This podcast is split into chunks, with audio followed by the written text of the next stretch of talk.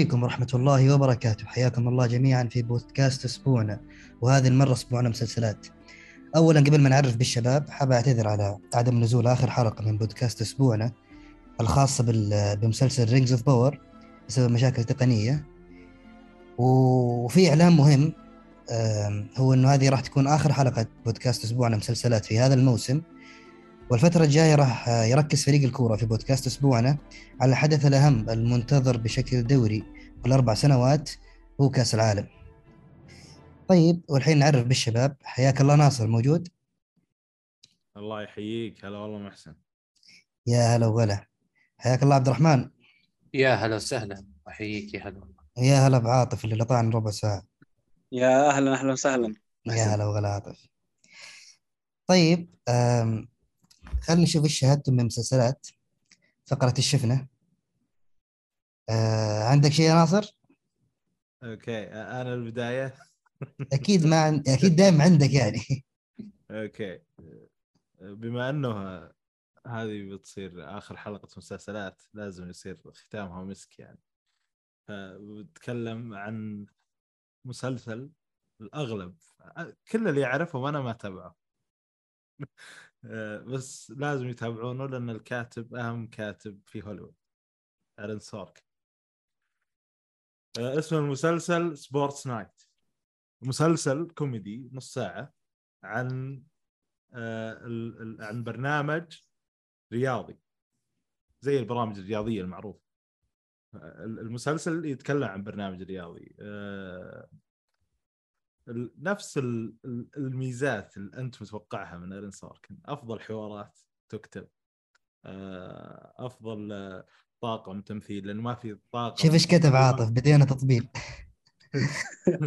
لازم كل حلقة لازم كل حلقة يجيب سيرة الكاتب ومسلسل ما حد شافه غيره. لا يفرق بس لأنه هذه أنا ما تكلمت عن Aaron Sorkin من استوديو 60 الحلقة اللي كانت مع محمد دوسري. آه الان نتكلم عن Sports Night هذا مسلسل ثاني يختلف. لكن لازم الناس يطلعون على هذا الكاتب الناس مو قاعدين يطلعون عليه. فزي ما قلت أفضل الممثلين ما اللي يقدرون يواكبون قوة الحوارات اللي موجودة هناك لأنه يعطي كل واحد يعطيه مونولوج كثر يعني كتب يقدرون يقرونها أثناء التمثيل. فايه الكوميديا اللي فيه من أعلى جودة الرومانسية اللي فيه من أعلى الجوده كذلك الدراما اللي فيه الأفضل. هذا هذا هذا ال standard حقه. في بداية هذا المسلسل تهاوش هو الشبكة اللي كانت تعرض إم بي سي. كانوا يحطون له laugh track عشان المسلسل كان نص ساعة. وكان هو رافض ال laugh track هذا. وهو قاعد يقول لهم إنه المسلسل حقي ما يركب عليه هذا الشيء. فبعد سبع حلقات أتوقع أو ست حلقات أقنعهم إنهم يشيلون. فعشان كذا اللي ممكن يتابعه ممكن يتضايق من هذه الجزئية في البداية. لكن في الأصل يعني الأصل اللي كان يبغاه الكاتب هو من دون هذا اللاف تراك عشان للعلم عشان تواصل ما توقف إذا أزعجك هذا الموضوع. المسلسل هذا يدخل من أفضل المسلسلات الكوميدية أكيد بصراحه لأنه نص ساعة وبيعجبك وبتضحك فيه لين تقول أمين. الشخصيات اللي فيه خرافيين وبيونسك وبتحبهم. ما في ما, ما أقدر أقول عيوب فيه. يعني ما أشوف يمكن عيوبه بس إنه الكاميرا كانت على وقت التسعينات بس. يعني مو زي الكاميرات اللي الحين. هذا يمكن إذا تعتبره عيب في المسلسل لكن غير كذا ما في. أوكي هذا اللي أنا شفته. فقرة سورك. طيب. عبد الرحمن. آه والله هالفترة كنت مركز أنا على المسلسلات العربية أكثر صراحة وكانت على الأشياء الكلاسيكية اللي كنت أعتقد أنه فيها جانب عاطفي كبير زي أنا أعيش في جلباب زوجتي والمسلسلات العربية بشكل عام. لكن وتحديدا الكلاسيكية وتحديدا أستاذ نور الشريف. لكن اللي ركزت عليه من ناحية المسلسلات اللي بالعادة نشوفها هو The Peripheral شفت منه حلقتين. ممتاز جدا. تشعر فعلا إنه في genre خاص فيه. الكتاب أتوقع انهم نفسهم اللي سووا Westworld هم موجودين آه. كمنتجين اللي هم جوناثان نولان وليزا إيه. جوي. إيه. هذول يعني أنا أعتقد آه، آه، م- عفوا ما هم الكتاب. يعني مشرفين على العمل موجودين فيه. يعني يعني شيء يحفزك شوي إنك تشوف. هذا اللي خلاني أقول بسم الله خليني أشوفه. وتحديدا برضو موريتز. اللي اللي اللي هي ال lead في في المسلسل. مسلسل لطيف جدا مسلسل بفكرة آه، مختلفة. آه، يحسسك إنك في واقع افتراضي تلعب لعبة مثلا وتدخل هذه اللعبة بال character نفسه وتشعر حتى بال- بال motions وبالحركات وحتى بالألم بشكل أو بآخر. لما لما يعني تواجهه أو أو أو تواكبه وأنت داخل لعبة داخل عالم افتراضي. آه، شفت منه حلقتين ومحفز جدا وأتوقع لو كان عندي وقت كان خلصته في جلسة. آه، كان خلصت عفوا الحلقات اللي نازلة منه في جلسة. آه، مسلسل جميل جدا وأنصح بمتابعته الصراحة ودائما أمازون يبهرونا بالبدايات المبهرة لاعمالهم الصراحة يعني هم دائما عندهم sense ال- ال- الانطباع الاولي يكون عندك ممتاز وتحديدا مؤخرا في إنتاجاتهم القريبة مجرد ما تشوف العمل أنت تنشد معاه تشتري تك... تصير تحب تكمل. يمكن النهاية ما تكون ممتازة. مو كل نهاية بتصير أو مو كل تجربة تصير مثلا Mrs. Maisel ولا The Boys لكن أنا أتكلم عن البداية كذا تحط رجلك في العمل لا تبغى تكمل تبغى تمشي تبغى تشوف. يا أخي من ها. زمان انتظرت المسلسل ذا كنت أبغى أتابعه أنا. إيه هو لكن، هو صح. إيه لكن مديرنا في البودكاست يزيد عداني وتعبت والله. ولا كنت مخطط إني أتابع المسلسل. ومنتظره من زمان. واي شيء من جوناثان نولان وليزا جوي أنا دائما أتحمس له. مع إنه بالمناسبة اليوم HBO أعلنت إنه ما في موسم خامس للأسف للأسف. الخيار. القرار الكويس السيء في نفس الوقت ما أدري شلون وصلت لكن آه، آه، إذا بتكلم عن نفس المسلسل هذا فهو فعلا مشجع. أتمنى إنه يستمر في نفس خط الجودة اللي بدأ فيها الحلقتين. آه، ويا بس هذا اللي تقريبا شفته والباقي شفته يعني سينما فما يذكر هنا. وبس هذا هذا اللي مؤخرا تابعته يعني. ممتاز. إن شاء الله أنا بتابع وأجيكم إن شاء الله ممكن بحلقة من الحلقات نتكلم فيها عن المسلسل أو لا صح هذا آخر حلقة في الموسم نسيت. الحماس ألف ها؟ حماس ألف. طيب عاطف موجود؟ أيوه. هاش متابع من أعمال. والله يا محسن الأيام هاي طبعا عشان واحد خلص من آل التنين قلت بدي أشوف يعني عمل بعيد عن عن أصداء المسلسلات بدي ابعد عن المسلسلات الواقعية فاهم كيف؟ بدي أشوف انمي يكون أنا بدي اعتبرته خفيف للأسف اللي هو Monster وللأسف طلع لا يا عمي طلع أنمي يعني تقيل وحرفيا ما بينفع تشاهد معه اعمال تانية فاهم كيف؟ يعني أنت بس تبدأ في Monster ابدا حتى الأفلام ما تتابعها معه وأنا هذا هذه الخطوة اللي سويتها فبس جلست في Monster حاليا بس بتابع Monster. ما بتابع معه أي عمل لأنه يعني من طويل الانمي صح؟ طويل هو 74 حلقة ال- العمل وموسم واحد يعني فيش مواسم ثانية هو كمان من الأعمال المعروفه حتى أنا أنا ليش بحب صرت أحب Monster يعني؟ لأنه ما بتحس له fans معين. يعني مثلا ناروتو عندك عنده عنده fans مخلصين. One Piece عنده fans مخلصين.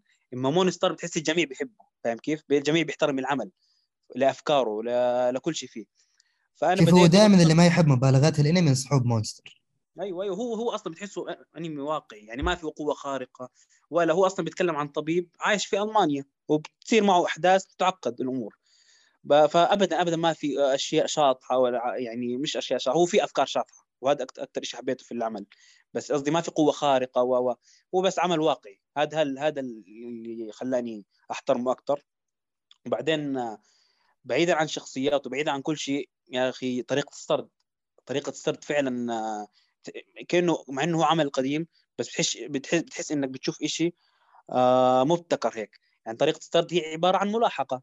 ما بين الملاحقة يعني بديش أحرق أنا وبدون أس بدون ما أذكر شخصيات بد... في ملاحقة. ما بين الملاحقة بتلاحظ حلقات بتيجي بأفكار غريبة بأفكار سلسة بتناغم. يعني بتيجي بأفكار مش بتبعد بتبعدك عن جو الملاحقة وجو الأكشن مثلا. وجو الغموض والتحقيقات لا لا. ما زلنا بهذا الإطار بس الإطار أجمل فاهم كيف؟ في في أفكار يعني حرفيا بيجيبوا لك شخصيات جديدة كل حلقة تقريبا فيها شخصيات جديدة.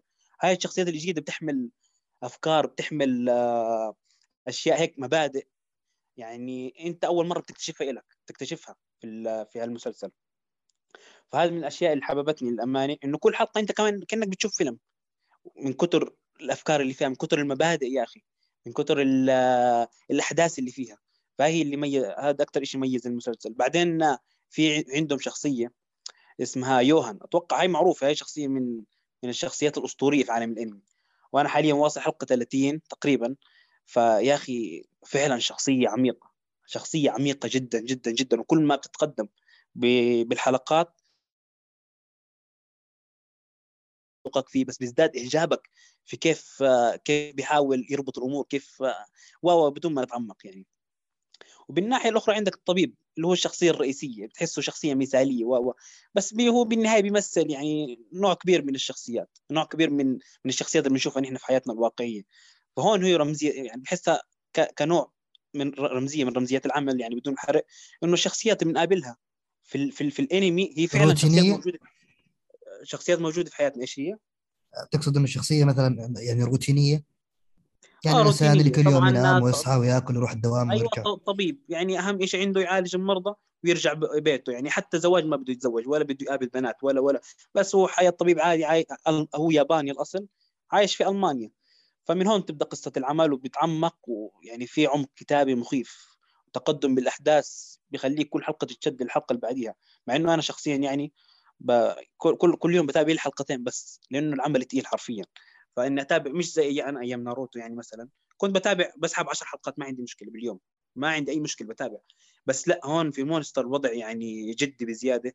آه مش ما في كوميديا. الجو الغموض السوداوية الأفكار اللي فيه. فهذا ال... أنا هاي هاي نوع من الأعمال بحترمها صراحة وبقدرها وبكون لها دائما مراكز عالية عندي في ال في ال في في, في ترتيبي للأنميات يعني. وأنا. برضو وأنا برضو ترى عندي أنمي يعني. أتوقع هذه الحلقة ممكن ترضح يعني عشاق الأنمي. يعني بدل أيوة. ما نسوي بودكاست انمي. كفاية هذه الحلقة أنمي ومسلسلات يعني. أنا متابع تقريبا ستة أو سبع حلقات. ضيعت والله ستة وسبع حلقات من فيلاند ساجا الأنمي اللي كانوا كثير يمدحوا لي. وأمانة بداية قوية جدا في هذا الأنمي يعني. عادة المسلسلات يكون الحكم عليها صعب في البداية. دائما يعني ما يميز أي مسلسل وأنا اقصد في المسلسل إنه أي عمل مكون من حلقات يعني اللي يميزه حسن البناء بناء الشخصيات وتطورها بالتالي اذا هو يعني تشعر إنك تحصل على ثمار هذا العمل يوم ما تنهيه أو يوم ما توصل قريب للنهاية. ففينال ساجا أمانة بدأ بداية قوية جالس يمشي برتم عالي. آه، الجودة في كل الحلقات كانت عالية ما شفت أي هبوط. واضح إنه قاعد يطور الشخصية لشيء معين وماشي بشكل ممتاز في هذا الأمر. كذلك يعني في- في جوانب تقنية في الأنمي يعني مثل التحريك وكذا مميزة أمانة في العمل والرسم قوي جدا ف. ما زلت كيف كيف. شفت أجواءه؟ بيحكوا إيه. أجواءه قريبه لل Vikings لمسلسل Vikings أجواء العمل ف... يعني لا لا هو الأسماء الموجودة الأجواء ال- الملبس هو فايكنج فايكنج تماما يعني اي فايكنج. بس طبعا في يعني هو في الأخير خيالي يعني هو ياخذ عالم الفايكنج كقالب له لكن في جوانب خيالية وأشياء هو يضيفها وطبعا القتالات فيها يعني شيء من مبالغات الإنمي يعني. لكن آه، هو ياخذ من حقبة الفايكنج يعني كقالب للعمل. آه، ما زلت حلقة سبعة وستة مثل ما قلت لكم. بدري إني يعني أعطي حكم نهائي لكن البداية قوية من الجوانب التقنية وحتى في موضوع بناء الشخصيات. ماشي برتم ثابت ويعني ماشي بشكل جيد جدا. آه في مسلسل برضو سج... تكلمت عنه في فقرة آه، إيش شفنا في الحلقة الماضية اللي للأسف ما ما راح تنزل بسبب مشاكل تقنية آه اللي هو كان من نتفليكس The Watcher آه قلت سابقا إنه العمل يعني عبارة عن عمل غموض. تشعر إنه مزيج بين شيء من اعمال اغاثا كريستي كاتبة ال- آه، الروايات ال- الروايات البوليسية وشيء من أعمال ذكرني يا ناصر إيش اسم اللي مسوي مسلسل جيفري دامر وأمريكان هورر ستوري؟ اللي أيوة. مسويهم؟ اي ما, نسيت اسمه والله العظيم. مم. والله نسيت اسمه. المهم. الشاهد في, نمط دائما يكون موجود في أعماله اللي هو والله ضيعت الاسم. عوافي الشاهد في في دائما عنده نمط معين في أعماله. وهو هو بنفس التوقيت هو برضه صانع هذا العمل اللي هو The Watcher. وفي شيء كذا من اغاثا كريستي كأنه مزيج بين الاثنين. ف يعني محبين الغموض والروايات البوليسية أعتقد راح يشدهم العمل.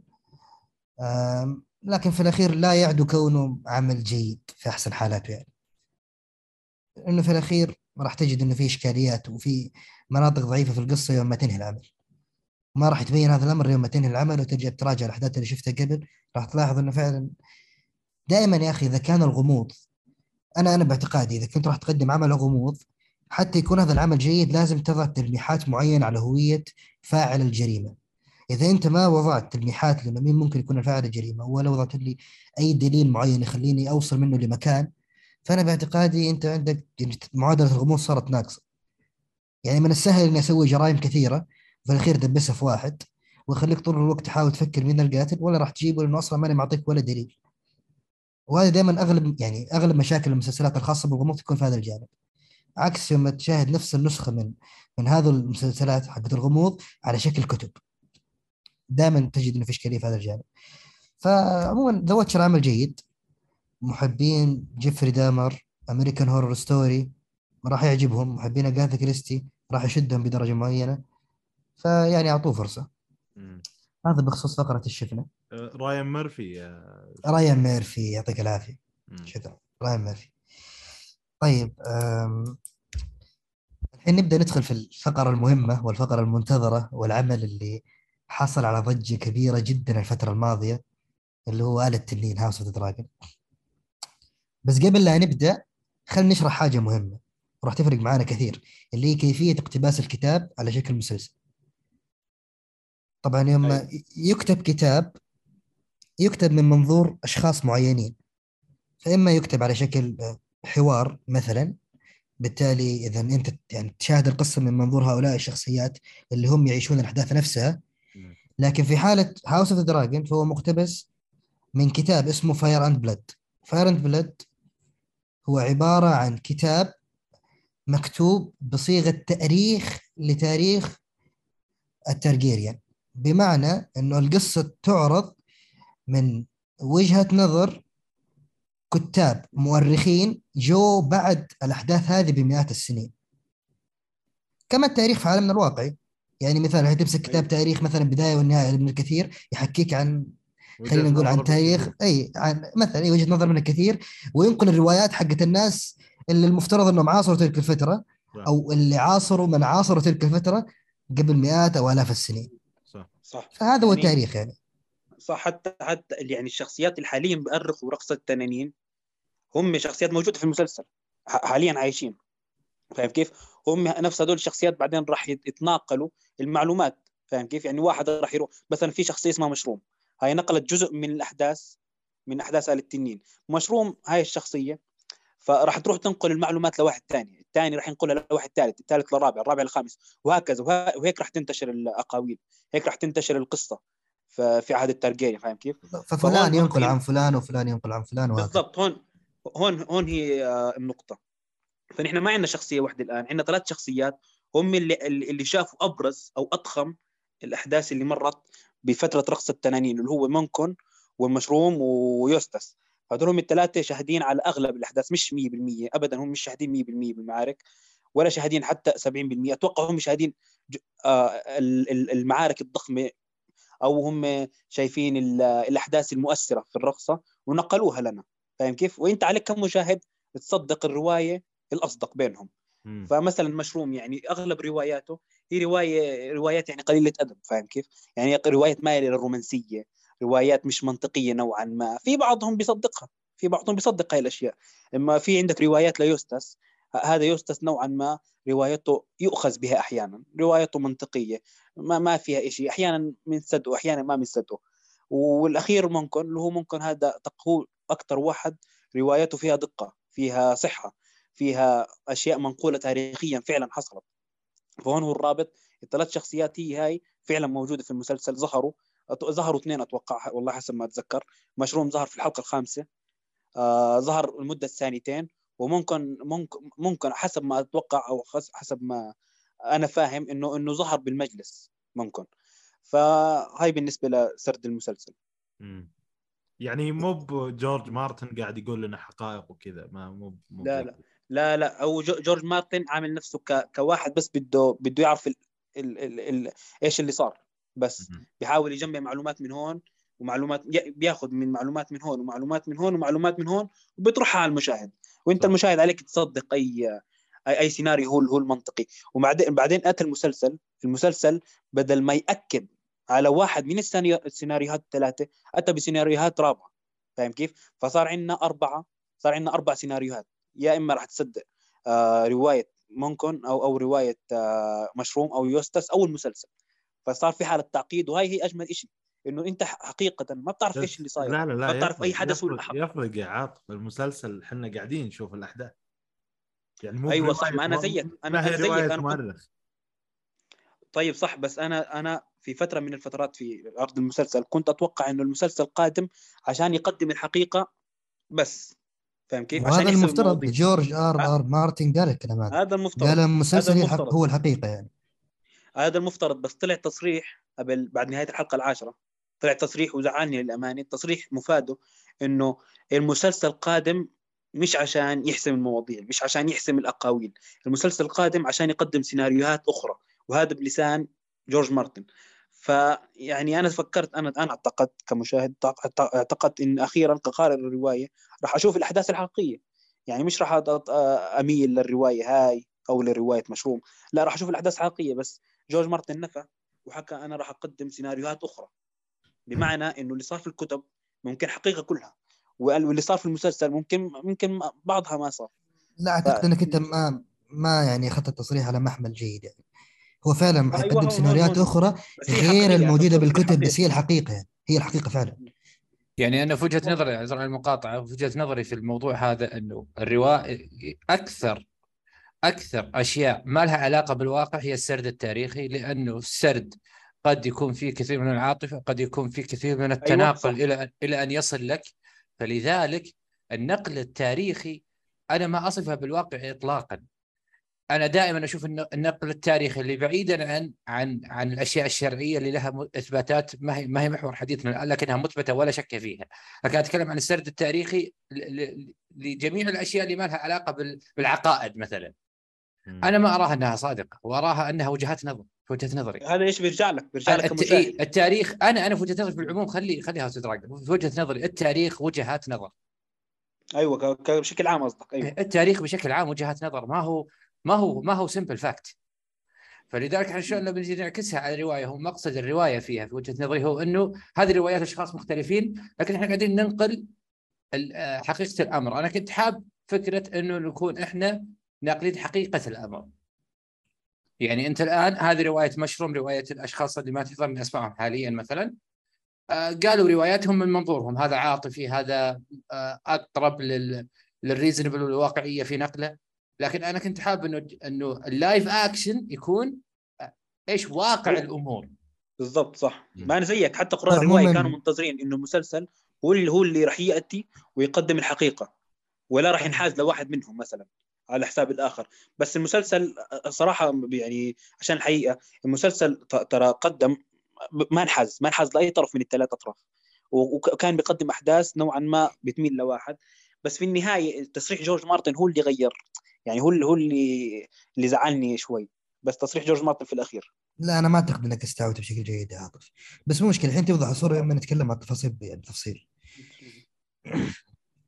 طيب شوف أنا ودي أول شيء نتكلم عن الجوانب التقنية في العمل قبل ما ندخل بال بجوانب الكتابية لأن الجوانب الكتابية راح نسب ونطول فيها كثير مم. كيف وجدتوها؟ يعني لما نتكلم عن التصوير ال CGI كثير مثلا كانوا ينتقدوا ال CGI والله الت- التصوير إيه. أنا بالنسبة لي في في البداية كانت حلوة صراحة يعني في عند أنا أكثر مشهد أكثر مشهد تصويريا كان رائع اذا بتتذكروه في حلقة أربعة لما رينير راحت تجيب البيضة من من ديمون في دراجون ستون كيف كان المنظر وقشعريره وضباب تجيب اثنين. أيوه مش في المشهد الثاني المشهد الأول. اي حلقة اثنين روك برنس الرابعة تقريبا.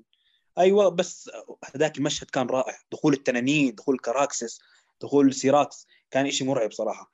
بس يعني كان كان في بتحس في لحظات يا أخي يعني لما لما يكون في تنانين مسرعه مثلا بتحس إنها مش راكبة 100% صح. بتحس حالك إنك مش اي زي أيام سترونز. أيام سترونز مثلا لما يظهر تنين دروجون يا أخي من طريقة طيرانه من طريقة سرعته. أنت بتحس حالك فعلا بتشوف شيء حقيقي في في House of Dragon صراحة بتحس في أشياء سقطت منهم. نوعا ما هيك لحظات ثواني بتحسها سقطت منهم. بس بالمجمل العام أنا بشوفه كان شيء رائع صراحة. رائع رائع. لا لا معليش عاطف. أوكي. أعجبنا. وممتاز يعني خلينا نقول مقارنة بالمسلسلات العادية. لكن أنت تبدأ من حيث ما أنتهى Game of Thrones أنت المفروض تصير تتطور صح تتطور تطور من ناحية تقنية أتكلم. ما أتكلم كتابة وكذا ولا شيء هذه تقنيا المفروض أنت step up يعني المفروض أنت اللي بعده يجي ما ترجع لورا. تقنيا أنت الشا... أنت المسلسل اللي ينافس Lord of the Rings صراحة يعني بس. بس اللي قاعد فرق كبير. هم- منافسه ولو جيت على المنا- المنافسة صراحة المسلسل الآخر هو هو تفوق نوعا ما صراحة. بس حتى ولو المسلسل الآخر يعني يعني Rings of Power ما أنا ما بحسه كان عليه إجهاد ضخم. فاهم كيف؟ ما على عكس House of Dragon بس في نقطة بدي أذكرها. آه، في في كانوا هم بيستعملوا تقنية أنا ناسي اسمها. آه، التقنية هاي بي- بي- بيقولوا ما ما ما توفقوا فيها. مم. فهم راح يرجعوا للتقنيات ال- اللي كانوا بيستخدموها في Game of Thrones هو في كان في كان في تقنية جديدة وحديثة أتوقع استخدموها في زي زي هي بتيجي زي التلفزيون من ورا إي شاشات زي شاشات ال LED كانت ش... أيوة. عفواً، إي شاشات قصدك ال- lights. ال blue screen إي شاشات هي ما كانت ما كانت شاشات green. screen إي ما كانت green screen ويشتغلون عليه زي مثلا ال CGI ال blue screen. اي ما أدري والله إيش هيك هو بالضبط والله بس كانت كانت تقنيه غير. جيدة الصراحة و... يمكن يمكن هي جيدة لكن لم تطبق عن طريقه بشكل كويس. يمكن يمكن. هو هو حتى حتى حكوا إنه من هي هي تقنية جديدة جديدة جديدة يعني. حتى است- استخدموها في فيلم Dune. فهاي هاي التقنية بقول لك نحن ما توفقنا فيها وحتى إنها غالية جدا. فهم راح راح يستمروا بال بال- بالاستديوهات اللي كانوا يسووها في Game of Thrones يعني. هذا اللي فهمته أنا. آه. إيه بس برضو برضو يا عاطف ترى إذا أنت يعني إذا أنت انتهيت من مكان Game of Thrones إحنا عارفين إنه مكان Game of Thrones كان مرة عالي أصلا. أنت جبت لي بشيء كان أسوأ من آخر أيام جيم اوف ثرونز صحيح. بس أنت. أنت بسمعك بيقول بيتكلم عن كل مسلسل كان سيء آه، بصريا. مش مش كله. لا لا لا مو بكل المسلسل. لكن أنت خيبت التوقع يعني التوقع كان أحسن من كذا يعني ال- ال- المسلسل ما كان سيء لكن توقعنا كان أعلى بكثير. إيه، أنا شوف إذا بتكلم مثلا عذرا على المداخلة إذا بتكلم على ال CGI إحنا مشكلتنا زي ما قلت مشكلة في الحلقة اللي للأسف لإشكالات ما ما- لإشكالات تقنية ما ظهرت. صعوبات Rings of Power كانت ان ان أن انوضع مع مع مع سقف الفانتازيا في في في سنة واحدة في وقت واحد. فبرضو آه سواء كان جيد أو ممتاز مع إنه ما كان ممتاز ابدا في وجهة نظري بيكون بيكون ملتصق بشكل مباشر مع مع مع آل التنين اللي هو يعني اللي هو يعني حدث ولا حرج من ناحية من ناحية انه الأفضل يمكن في التلفزيون في وجهة نظري في العموم. لكن برضو على الجانب الآخر من من House of Dragon هو برضو نزل في حرب CGI وإنتاج مع أغلى مسلسل في التاريخ. برضو هذا الإنتاج واضح. اي فأنت هذا لو إيه. جينا لو جينا إيه، نقارن يا جماعة لا أنا. ما اي صحيح لا. بس ثواني إيه بس اي ثواني بس اللي حاب أوضحه أنا إنه إحنا مثل ما برضو سحبنا مقارنة آه، جودة العمل ككل من ناحية Rings of Power ووز House of Dragon برضو راح نسحب تلقائيا وهذا هذه الطبيعة البشرية أساسا إن إحنا بنسحب تلقائيا على ال CGI اللي كان اللي كان ظاهر لنا في في House of Dragon وبرضه نقارنه أو أو نشوف خلي المقارنة نشوف بنفس الوقت الإنتاج الضخم اللي كان من Rings of Power. لذلك إحنا عندنا برضو هذا هذا الحيز. واللي أسوأ من كذا أنا أتفق مع ناصر تماما. أنتم حتى ما طلعتوا لآخر موسم من من من ه- من آه، لا إله إلا الله. من Game of Thrones حتى. أنتم حتى ما مشيتوا على نفس ال level أنتم نزلتوا في مشاهد CGI أقسم بالله بائسة. يعني يعني مؤسفة للامانه وأنت تذكر تتكلم- مشهد إيه، أول حلقة؟ حرق حرق حرق جثة ام رينيرا إيه. تذكرها ولا؟ إيه، كان إيه، مشهد. قمة في الكارثيه مشا... نزلت رينيرا من ال... من شو اسمه؟ من تنينها وهي رايحة لعمها. دخلت دخلت the Queen Who Never Was بالتنين. في, في القصر. شيء شيء يعني يعني ثقل المشهد وقوته والفخامة اللي فيه راح كثير لما جت الصورة عليه وهي في التنين.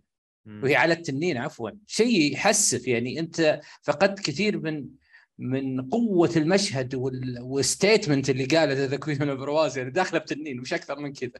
بس إنه آه، كان كان ال CGI ما كان كويس. وأنت جاي من جهة شخص يعني أنا عن إذا بتكلم عن نفسي أنا أغلب أعمالي اللي أشوفها CGI فتقدر تقول إني عندي يعني رصيد آه، أقدر اقيم فيه إيش؟ ال CGI فما كان بقد ال- ال- الانتظار. كانه CGI ديزني مؤخرا في أعمالها. آه، في Love and Thunder ولا شيء نفس نفس نفس قلة ال- التركيز ونفس عدم الاهتمام بالتفاصيل اللي هي مهمة عبد الرحمن. جدا في العمل. تفضل. ودي منك أروح لسؤال ثاني إيه. بخصوص بعض الجوانب التقنية في العمل. تفضل. إيش رأيك في التمثيل؟ آه، من أفضل اللي شفته هذا السنة إذا مو بالأفضل إذا بقارنه مع جوده التمثيل مع اشياء أخرى يمكن في عمل مثل Succession عفوا في جوده تمثيل لكن كم- كمجموعة ممثلين هذا هو الأفضل هذا السنة بالنسبة لي. مجموعة ممثلين جودتهم عالية جدا في المهنة شيء لا يصدق.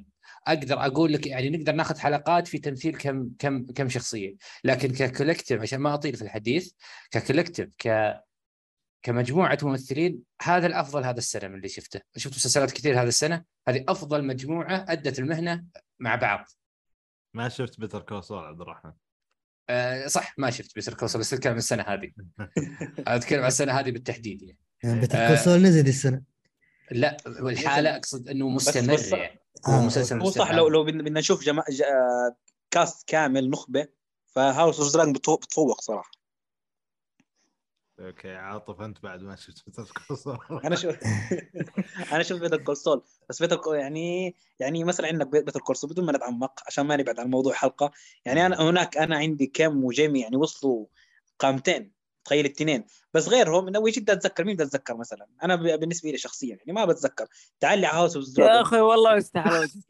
والله اوه مداخله من المدير شخصيا. ندخل برضه المسار اقسم بالله يا أخي وانت والله العظيم ما تستحي والله. اسمع شغال مسوي بناصر أنا بحكي لك آه. ناتشو ناتشو فارقه بتاريخ آه، لكل King's Landing ناتشو، شخصيته المفضله والله اني كنت شايل هم دخلة يزيد جاك مطفي النور. زعل الكلام مرة. والله ما قصها اقسم بالله خليها. نزل نزل خلاص خلاص ناخذ break. يلا.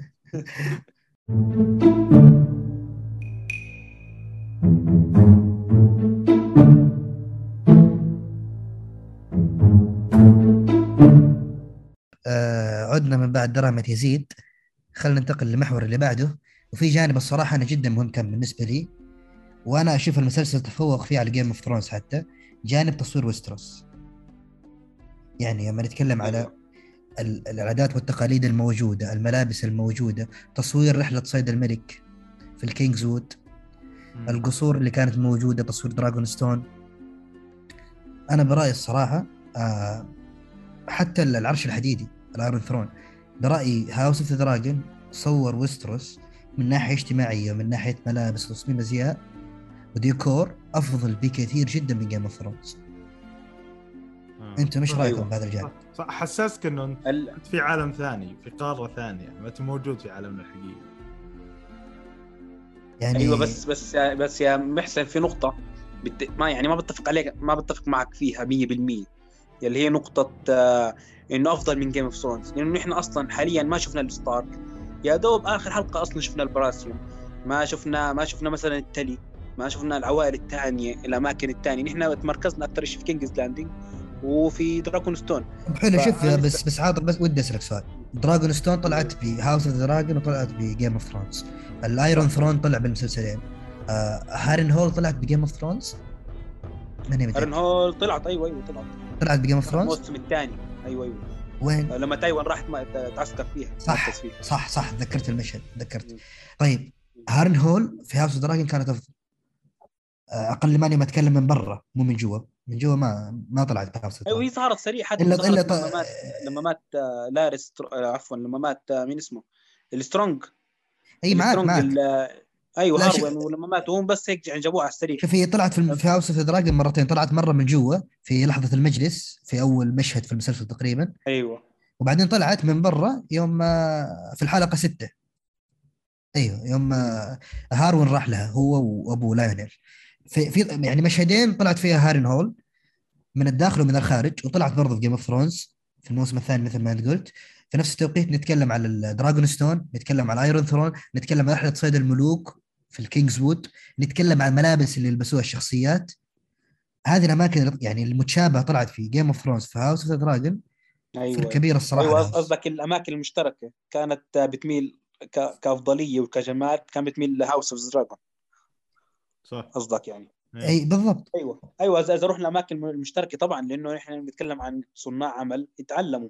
آه صاروا خبرة أكثر آه صاروا ممكن يشت- يشترط عليهم أنا سمعت ترى في خبر يشترط عليهم إنهم يقرأوا وصف المكان في الكتب لأنه في الكتب طبعا بيوصفوا الأماكن. لما تدخل على Dragonstone بيوصفوا لك الشبابيك النوافذ الأرضية بيوصفوا في وصف. يا رجل Dragonstone. كانت يا أخي Dragonstone والضباب اللي كان موجود كان شيء ثاني. يعني ذكرت وصف قريته في تويتر لواحد من الأشخاص. كان كاتب عن Dragonstone في Game of Thrones كأنها مركز آه، تأهيل طبيعي. ولا مركز استجمام. أيوة. والضباب اللي كان موجود هنا. يعني يقول لك فرق كبير. بيروح عليها الوريث الشرعي بياخذ راحته يعني جدا هناك في Dragonstone هنا Dragonstone والطاولة اللي كانت موجودة يوم ما وزارة ولع فيها النار. اي Game of Thrones ما ولعوا النار والله. تحتها ترى.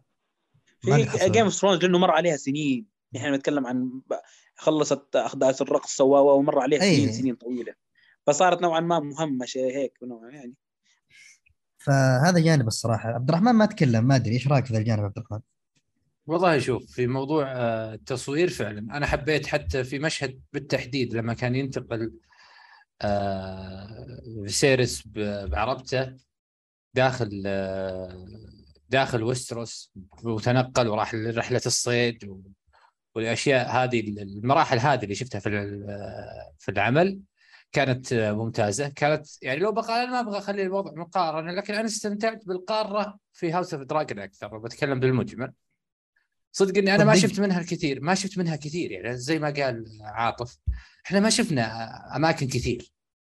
لكن اللي أنا شفته استمتعت فيه أكثر من من من Game of Thrones إلى اللحظة. لسه ما بعد نتمدد أكثر ونشوف أكثر وأكثر عشان تكون المقارنة أدق. أو بعدين أنا دائما لما أجي أقول لك إنه House of Dragon تميز في شيء فلاحظ إني قاعد أقارنه بأحد أفضل المسلسلات. دائما يرجع أرجع أقارنه في هذاك. لما أقول إنه تميز في شيء فهذا بالنسبة لي upgrade كبير للمسلسل. صح. المسلسل نفسه ماشي صح. لد- والدليل في وجهة نظري أنه قاعد يتميز أو أو يتفوق حتى في بعض المراحل أو في بعض المناطق على Game of Thrones يعني. ل- لهذا الشيء يعني ال- أنا مستمتع فيه فعلا. ولو تسألني سؤالك بشكل محدد أنا استمتعت باللي شفته من ناحية ويستروس مع إني برضو ما شفت كل ويستروس تقريبا لكن هنا أفضل في في House أفضل. صدق النقطة اللي أنت ذكرتها حقت رحلة صيد الملوك أصلا جورج آر آر مارتن تكلم عنها وقال فعلا إنه يعني هم صوروا رحلة صيد الملوك كما ينبغي يعني بالهيبة اللي راح يروح فيها الملك مع مع كل حاشيته في رحلة صيد في غابة الملوك يعني راح تكون بهذه الكيفية ما راح أيوة. تكون مثل ما صار في Game of Thrones يعني. إي، والأحداث اللي فيها جميلة برضو. أي طبعا أحداث هذا جانب وتصدق يعني هذا أيوة. يعني هذا جانب مهم. خلينا ننتقل لجانب الكتابة في العمل جانب الأحداث يعني. ننتقل من عندك دام أنت اللي اضطريت ننتقل من عندك. مم. في جانب كتابة العمل يعني كيف جت العمل من ناحية كتابية؟ أتوقع آه. هذا أهم جزئية يعني. أهم جزئية طبعا أهم جزئية فيه و- وجزئية ممتازة إلى حد ما. يعني شوف أنا أقول لك ممتازة أمدها كذا بس برضو إلى حد ما. بدينا بدينا بشكل كويس. أنا أشوف البداية المونولوج يمكن ما أعجب الناس. أنا بالنسبة لي يعني كان عادي لو إنه لو إني لحالي ما معي زميل قاعد يشوفه يمكن أوقف أصفق وأرجع أكمل الصراحة. على على مطلع المسلسل. المسلسل لما بدأ يعني أتكلم شوف من التفاصيل الأولى. المونولوج بالنسبة لي كان عالي الجودة. بل أنا أنا نا- أنا إنسان أحب أصلا المقدمات وال monologues بشكل يعني خلي خلي هذه على جنب. المونولوج عموما يعني آه، آه، مطلع العمل إذا بدأ بال- بال voice over أنا هنا أستمتع. طبعا إلا إذا هذا إذا كان ممتاز. مو العكس يعني في أعمال ممكن تقلل من جودة العمل كله في البداية. في المقدمة الصوتية اللي طلعت. لكن آه لو بتكلم عن الكتابه الكتابة صلبة ممتازة. لكن في بعض الأحيان في بعض مراحل كذا في العمل تقول لا ليتهم ما سووا كذا. يعني كنا حلوين مثل إيش يعني؟ يعني شوف آه، ترى آه، الحين طبعاً. ال- ال- الكلام بحرق ترى. إي إي جميل. بس. حلو إنه يوضح للمستمع أنا الحلقة الأخيرة. شوف أنا ببدأ آخر شيء. الحلقة الأخيرة كتابيا كان فيها كوارث بالنسبة لي. تسلسل الاحداث كان فيها ما أدري إيش يبغى. ردة فعل آه السود ما أعجبتني ابدا. على إيش يعني يعني انت أنت كان عندك عبد الرحمن كان عندك يعني مش مش ردة فعل واحدة كان عندك ردات فعل يعني في أنت أخذت ردة فعل ديمون. اي آه رينيرا أنا رينيرا أنا الوحيد اللي شوف اي أنا قاعد أتكلم عن المجانين وإحنا نعرف إنهم فيهم هذا ال- هذا في دمهم الجنون وال reactions القوية هم أصلا عندهم اكشن أحيانا يكون غير مفهوم ومغلظ وعنيف. فكيف لما أيوه. هذه الأسرة يجي عليها غدر مثل هذا؟ آه أنت فك و- عفوا. إيه. فكرت إيه، أنت وتبدأ- آه ردة فعلهم لموت فيسيرس مش إيه. ردة فعلهم لتتويج ايجون اي اي مو لا لا الاثنين أنا أتكلم شوف قاعد أتكلم الحلقة الأخيرة بالمجمل. ويتكلم عن ال- الصدمات اللي تلقوها. إيه، وخلينا نقول تكوين إيه، الشخصيتين إيه يعطيك أنا ما كنت حاب تقدر. ما كنت حاب إنه مثلا تحديد الرينيرا تكون reasonable طول العمل هي هي مجنونة. الحين صارت عاقلة. طول العمل لا، هي طول في- إيه ثواني بس خليني في. ممكن إيه إيه تفضل تفضل. إيه في عذرا. هو طول العمل وهي قراراتها غير مفهومة. طول العمل وهي قراراتها آه، آه، يعني آه، تصور شخصية مهزوزة ولا بعرف إيش تسوي. في هذه اللحظة لما لما يموت أبوها ولما لما تغدر ويؤخذ حكمها اللي هي الاحق فيه غصبا تصير تصير هي اللي تهدي الناس. لا ودهل يا الناس مو مو كذا. يعني مو هي اللي تصير العاقلة. الناس تطالبها بردة فعل أعنف وهي العاقلة. لا ما ما حبيت هذا الشيء. ولا أر- ولا ولا شفت إنه يعكس شخصيتها هذا هذا من ناحية ناحية الكتابة. إرسالها لأولادها. غير منطقي. يعني أنت في حالة حرب وحالة غدر ترسلين عيالك عيونك اللي تشوفين فيهم الدنيا ترسلينهم هم اللي يرسلون هذه المراسيل بتنانينهم وفيهم ولد دلخ مثل اللي مات هذا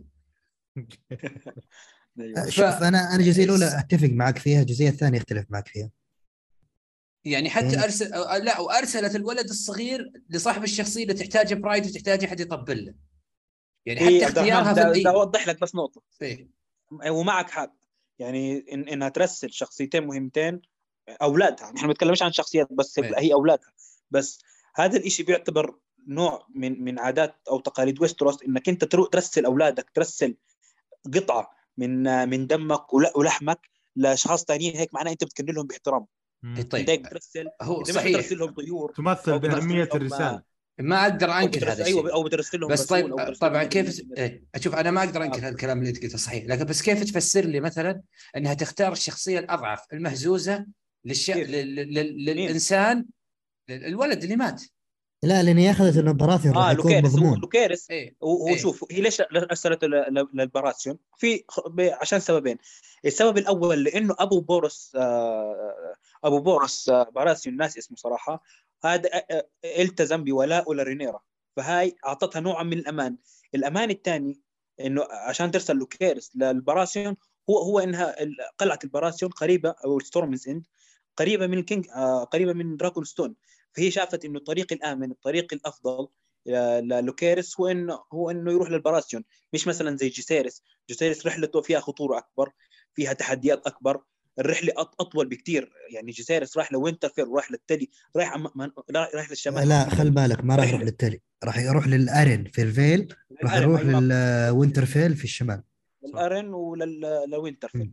آه، ف عشان وخلي بالك النقطة بس يا طاهر آه عاطف آه إنه آه في الشمال ما في أي علاقة تربط ما بين يعني الترجيريان والستارك. يعني هذه نقطة أولى. يعني بالتالي خلينا نقول حصولها على موافق على دعم الستارك راح يكون يعني أكثر صعوبة من الحصول على دعم على سبيل المثال ال- ال- بوريس آه، باراثيون اللي أبوه يصير بورموند باراثيون اللي يصير ولد خالة آه، رين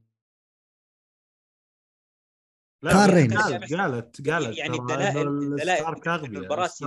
تاركين الوعود مو مشكلة ال- بس في ال- الأخير ما في بيوصلوا بيننا. ما في علاقة بينهم خليني يعني. محسن شوية لا بس أنا أقصد في بس- نقطة بس لحظة انذرك شيء هو إنه تمام. البراثيوم في أول شيء قريبين زي ما قلت في نفس الوقت في حاجة انه في صلة قرابة المفترض يعني هو هو طريق أقصر وفي صلة قرابة وأبوه أصلا كان موالي. لرينيس وما عنده مشكلة مع الحريم. لرينيرا. فعلا هاي كل الدلائل لا قبل الرينيس قبله كان مع رينيس ال- ال- البراسيوم كانوا المفروض يستقبلوا لوكيرس بحفاوة يستقبلوه بسجاد أحمر هذا المفترض لأنه صلة القرابة هاي مهمة يا أخي رينس رينس لأنه من جهة أمها أمها من البراسيوم فكانت يعني هي حتى حتى رينس أمنت على هذا الشيء قالت okay رسلي لوكيرس بما إنه هو الأصغر هو هو زي ما زي ما قال عبد الرحمن هو شخصية مهزوزة نوعا ما. رسلي للبراسيون. فهذا خلص نحن متأكدين إنه البراسيون راح يتعاركوا معنا بنسبة مليون بالمية. ولكن للأسف هذا ما صار. اللي صار إنه بورس بورس آه، بورس براسيون ما شخص يعني تافه كان شخص ما بيهتم ش- انضم للخضر يعني هذا الواضح أكيد أكيد أكيد انضم للخضر زي ما شفنا. فهي هي النقطة اللي كنت حابب أوضحها. أوكي. جميل. عبد الرحمن. تفضل. معليش والله صاحبنا البساط بقوة. لا أي بس أقول لك معليش، إيه، سامحني. لا لا لا لا عادي ما في أي مشكلة. بس اللي كنت بقول لك من ناحية إنه آه، في الكتابة وما شابه أنا رحت لآخر شيء. الحلقة اللي تسبق اللي تسبق إن الأخيرة ما قبل الأخيرة لاني أنا يعني هو هو حدود عمل وكذا لكن أنا فعلا من كثر ما أحب هذه هذا هذه الأعمال وهذا الجو أنا فعلا ولائي للسود فالحلقة لا شوف شوف هذا هذا إيه. خليه جانا لا لا بس فقرة إيه حقت إيه إيه الجاية. إيه لا صحيح بس بقول لك بقول لك إنه الحلقة السابقة مع قبل الأخيرة فعلا حسست الشخص اللي مثلا مصنف نفسه إنه مو- موالي للسود بالغبن. بعدين فكرة فتره أنا أحب فكرة دائما أحب الأعمال اللي فيها الانقلاب الناعم. أنا أحب الانقلابات الناعمة الانقلابات اللي في ال- اللي في المجالس. في الغرف المغلقة. يا سلام. قفل أنا- أنا- أنا هنا أكيد. في الليل قبل الفجر. يا. سلام شفت شفت فك- فك- فكرة اللي أنا أنا فعلا مخطط لهذا الانقلاب؟ أنا الانقلاب هذا ما جاني وأنا جالس ولا على على ظهر تنين أو دبابة. فهمت؟ لا لا لا. انقلاب أنا جالس عليه مخطط ومخمخ من سنوات. احترم الملك بس أنا بحترم الملك بس يسلم العهدة يموت بس. على أساس على أساس أبدأ أنا فهمت؟ إيه صحيح. هذه إيه هذه أنا الحلقة كيفت عليها الصراحه كتابيا تمثيل الموسيقى بداية بداية الحلقة والقصر حزين وال- وال- والمدينة حزينة برحيل الملك شيء كان جميل جدا. كتابيا كانت جميلة. أهداف الشخصيات كانت كانت واضحة. أنا أشوف الخضر كأهداف وكطريقة آه، تحقيق هدف كتابيا وتمثيليا وتسلسل الحلقات منطقي وأكثر وأكثر آه، قربا للواقع وللاستيعاب من من السود الصراحه رغم إني ماني معهم.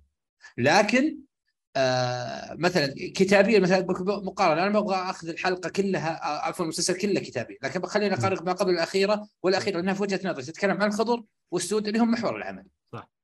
أي. لذلك مثلا ال- ال- وين وين ميزات الخضر؟ الطريقة اللي اللي أقيمت فيها أقيم فيها الانقلاب استغلال فهم أليسنت الخاطئ من أبوها لل- للكلام اللي قاله فيسيرس. واصلا هو مخطط أساسا. والخلاف اللي بين هايتاور وبنته داخل الأسرة في محاولة انقلاب داخل الأسرة في في محاولة لكسب سلطة أعلى. ووضوح هاي تاور إنه ما يحب بنته يحب نفسه يحب البرايد يحب السلطة يحب ان الخضر يكون من من اصلاب من من من أصلابهم أو من أو من دمهم حاكم حاكم آه، وستروس. صح. مهمة بنته هو صدر بنته من من طفولتها. أنا ما لهدفه أتفق معك في هذا الجانب الصراحة. لا ليش ليش يكره بنته؟ لا يحب بنته لا ما, هو ما ي... لا لا هو يحب نفسه. لا ما في تعارض. لا لا لا لا, لا. أنا لما ما في تعارض أصدق- بانك تزوج بنتك للملك لا لا. لا. في تعارض لما يكون هدفي من زواج بنتي إني أنا أصدر نفسي كحاكم في شو اسمه في في ظل حفيدي. أنا اللي أحكم في ظل حفيدي. أنا ما سويت كذا حبا لبنتي. حفيده الصغير طبيعي. هو مو إيه، إيه، مو ذا الجانب جميل. اي أنا أقصد لا. إنه أنا جالس أنا من ناحية أنا الحين جالس أخدم عائلتي بهذا الشكل لا فعلا. أنت ما تخدم عائلتك أنت تخدم نفسك. أنت الحين لما تكون أنت الحين كبير العائلة إي نعم. اكثركم أكثرهم خبرة إيه. أقدمهم في البلاط الملكي عالم بكيفية سير الأمور وكيفيه التواصل مع العائلات الكبرى والملك يموت وانت راح تنصب حفيدك. بطبيعة الحال أنت حتكون مستشاره وأنت حتحاول تفرض نفسك كمستشاره عشان طيب، أنت- تحاول يا تثبت عليك. لأنك أنت أعلم منه كيفية نفس- الأمور. يا سلام إيش حالة قاعد قلت يعني. في يعني في بالضبط في في بس- خضم كلامك إيش قلت؟ عشان تكون أنت Hand of the King وتكون أنت ال King أساسا في وق... في. في طفولة في لا طفولة أنا شوف حتفرض نفسك كمستشار للملك لانك أنت تعرف كيف تصير الأمور يا يعني سلام مثال عليك مين اللي أرسل رسائل للوردات؟ مين اللي ثبت مين اللي حط ايجون؟ مين اللي هو الرجل سوى ذي الأمور إنه يعرف كيف. يسويها لو اليسنت كان. لها الأمر من البداية كان ما قدر إيه. تسوي شيء لا سلام عليك بس أنت في البداية أصلا زوجت هذه الطفلة للشايب هذا ليش؟ ما إيش زواج بالشرع يا أخي بالشرع في بس مشكلة. زوجتها ليش؟ لغرض في نفسك مو لحبك لبنتك. عشان أرفع من اسم العائلة مو غرض في نفسي بالعكس. هذا الزواج من صالحها ومن صالح ابنها ومن صالحي ومن صالح الهاي تاور ومن صالح الريتش من صالحنا كلنا. وين الاشكال؟ أنا ما أتفق أنا أرى أنه كانت نظرة ذاتية نظرة تتمحور حول الذات الصراحه في عبد وجهة نظري. عبد الرحمن بتفق معك. أنا بتفق مع نقطة عبد الرحمن في البداية إنه ك- ك- كونه آه، اوتو هاي تاور يدز بنته على مع إنه حاليا ما في خطر. أنت لو نرجع في بداية الحلقة الأولى ونشوف نوايا أوتو حرفيا ما في خطر. يا أخي رينيرا لسه صغيرة. كيف راح تشكل علينا تهديد فهون بتيجي شخصية لحظة هو في الحلقة الأولى هو اللي خل هو اللي اقترح للملك يخلي رينيرا ملكة. للمنطق هو بفكر للمنطق اللي بيد وعارف عارف وشبه متأكد. هو مش شبه متأكد هو متأكد إنه رينيرا ما راح تصير ملكة. هو عارف أوتو هاي تاور ما حدا راح يدعمها. حتى لو أقسموا عارف إنه في بعضهم راح يخ... راح يخ... ما راح يخونوا الوعد وراح يخونوا القسم. فهو من الآن ده- بما إنه ما في وريث شرعي لل- للقضية لل- للحكم عفوا فجعل جعل أليسن تدخل على يعني تصير أكثر آه، ظهورا مع فيسيرس فهو من أول مخطط. أوتو هاي تاور أنا ما بشوفه ممكن أشوفه من الأول. كان في نوعا ما عنده عامل الأنانية الطمع. بما إنه ما في منافس رسمي أمامه. القفزات الزمنية. هي اللي مع إنه هذا شيء عارفينه إحنا من قبل لا يبدا المسلسل إنه هذا الشيء بيصير. في ناس استصعبوها. في ناس شافوا إنه قفزات زمنية المفروض ما تصير هنا. فاللي اللي صار وحنا فاهمين إنه بيصير إنه القفزات الزمنية هذه هي سير القصة اللي إحنا عارفينه من قبل بداية المسلسل. لكن مع ذلك فيه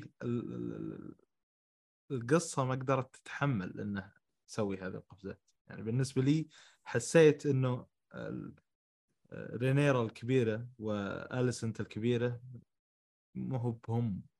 بالضبط يا أخي، و- جاني أخي. هذا الإحساس أنا أتفق معك 100% شوف أنا كل القفزات ما كان عندي يعني ما كان بيني وبينها مشاكل ما عدا القفزة بين حلقة خمسة وستة العشر سنوات هي. حسيت رحنا مكان جينا مكان الشخصيات اختلفوا اختلاف جذري ما عرفتهم يا رجل. لا لا لا مو بس كذا. أنا ما زلت يعني إلى الآن الهموم اللي كانت تشيلها الصغيرة الشخصية اللي كانت عند الصغيرة ما أحس إنها اختفت يوم كبرت.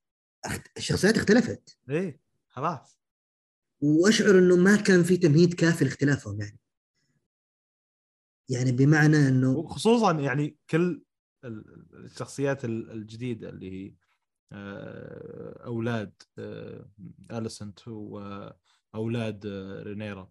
هذول يعني ما كان فيهم ذاك التأثير لكن هذول الشخصيتين بس هم اللي حسيت بال... بالصراحه بالفقد تجاه الشخصيات القديمة عندهم. ومعليش حط معاهم ديمن برضه ديمن تارجيري دائما ما تغير. صار أمين مكتبة. أيوه دايما والله دايما يا أخي مر بأشياء كثير صراحة. صح؟ يعني أحيانا بال- بالأول الموسم كان هذاك الشخصية الوحشية اللي بيسموه إنه كان الناس بيسموه إنه هو ميج... كأنه ميجر القادم. كشخصية يعني. آه وبعدين في نص المسلسل مر بحالة ما بعرف ل... لما دخل في علاقة مع لينا لينا فالاريون ب- بتحسه صار ملتزم أكثر بايسوس ما بده يروح على ال... على ويستروس. وبعدين بعدين قبليها كان في حرب وكان همجي. وبعد يعني دخل في أكثر من حالة. وأنا للأمانة يا أخي دايما أنا معجب أنا أنا كشخصيا معجب بأفعاله تماما. بأي فعل ممكن هو يسويه أنا معجب فيه. يا بس أخي أنا أختلف معك ما- والله. يا أخي ك- إيه على على شو؟ بالضبط. لأنه دائما. صراحة شخصية أنا أنا نفسي يعني مش مش مش مش واثق فيها 100% وبنفس الوقت يا أخي بحبه. بحب يا الشخصية. أخي شوف. العمل هذا ذكرني يا أخي يعني قبل قبل يعني في الموسم ذا Rings of Power نزل مع House of the Dragon كلهم عمل فانتازي. تعرف يا أخي فرق كبير في كتابة الشخصيات. يعني تعرف Rings of Power تحس العمل وأنا جبتك كمثال لأنه هو كان ينزل مع House Dragon. تحس العمل حب- يعني الشخصية عبارة عن ورقة مسطحة فاهم كيف؟ اللي عنده هدف واحد وعنده دافع واحد جالس تمشي في الطريق فاهم كيف؟ House أيوة. Dragon لا الموضوع مختلف الشخصية عادة تكون يعني. ثلاثية أبعاد فاهم؟ حرفيا ثلاثية وطالع والله تصدق في طول وعرض وارتفاع في في اختلاف في أبعاد كثير فاهم؟ يعني في أسباب كثير وفي دوافع كثير بالتالي يوم ما يجي متغير جديد توقعك ردة فعل الشخصية يكون شوية معقد مو مسطح فاهم؟ هذا جانب. لكن ديمن تارجيريان هذا لا. معليش. هذا مختلف عنهم كلهم. هذا ما هذه الشخصية فيها مشكلة. مشكلة فيها كتابية مشكلة. ولا مشكلة أنت مشكلة مش قادر تفهم كتابية. ولا كيف؟ مشكلة كتابية.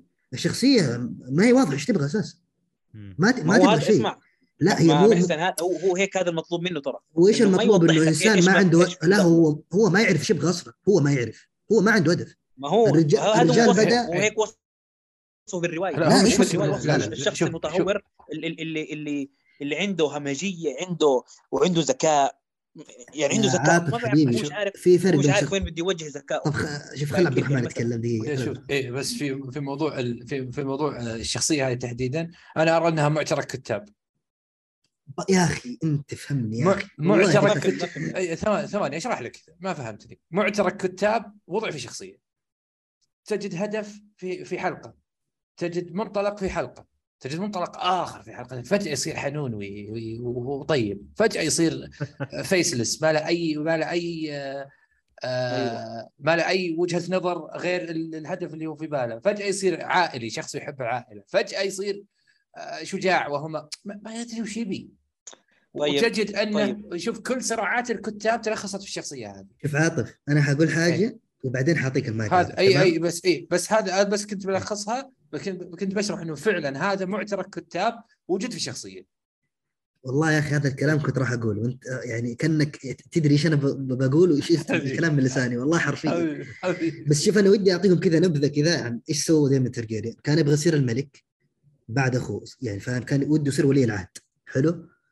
أخوه شال الحكم منه الرجال راح سرق بيض بيض من بيض التنين. جات الأميرة أخذت منه ذي البيض حق التنين. الرجال بعده دخل في حرب في ال Stepstones ورجع بعدين للملك. حرفيا ما في أي فائده من ذي الحرب. ما كسب منها شيء. كورليوس كسب هو ما كسب شيء. بس دخلها عشان يكسبها ورجع. إيش إيش الفائده ما تعرف. رجع وراح سمعة- بعدين مع سمعة الفائده إنه ما, ما حد يفوز عليه. أوكي إيش استفاد من ذي السمعة؟ في الأخير راح سوى يعني راح مع بنت أخوه ينام معاها. ثم بعدين طردوا الملك. راح قتل زوجته ورجع بعدين صار في time skip بعدين راح راح قارة ثانية كان متزوج لينا فاليريون طيب. وكره البلاط الملكي بعدين رجع ثاني مرة وتزوج بنت أخوه حرفيا إيش فيه؟ إيش تبغى؟ إيش هدفك يا أخي من السالفه كاملة؟ طيب يعني إيش الهدف اللي هو يطمح له؟ لا دقيقة طب من البداية إذا ما كان راضي ان بنت أخوه تحكم وكان يبغى يحكم بدلا عنها، ليش في الأخير صار معاها؟ إيش القيمة؟ طيب أنا أنا بدي أفهم نقطة إنه أنت إيش منتظرين من ديمون؟ منتظر إنه في شخصية عندها هدف. في شخص اسمه آه، ما اسمه معلش.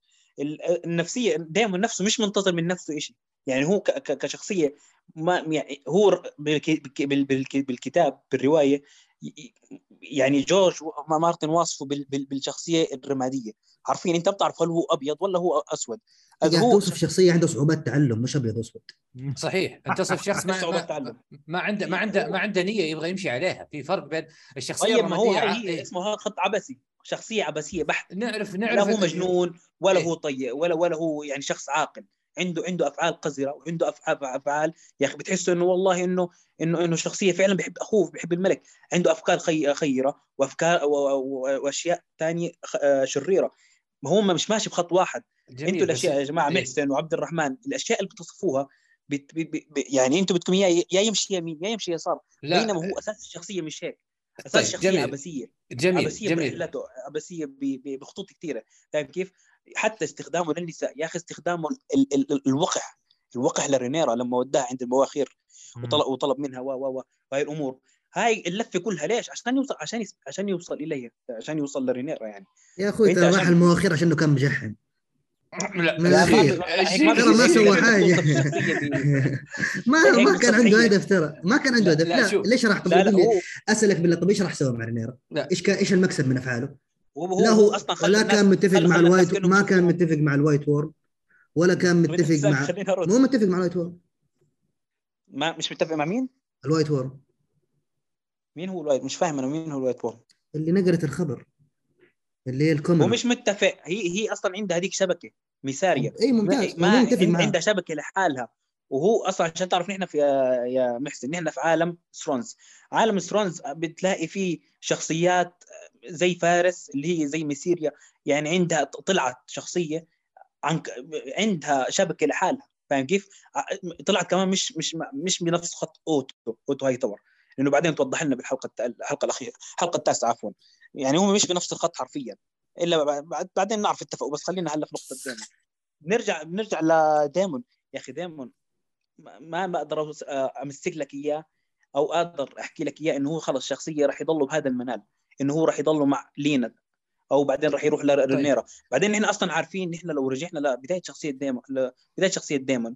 هو أصلا ما راح لكورليوس فال- فال- فاليريون وحكى له نروح نحارب. هو أصلا ما طالب إنه يجي ال ال ال ال الصفة. اللي مش الصفة إيش بسموها؟ اللقب. إنه هو لقب الملك الاعتاب اللي هو أساسا راح يصير اسمه ملك الاعتاب هو ما طالب بهذا الشيء كورليوس الاجاب هاي أول شيء توضح لنا هذا الخط. عندك الخط الثاني إنه هو بحب أخوه.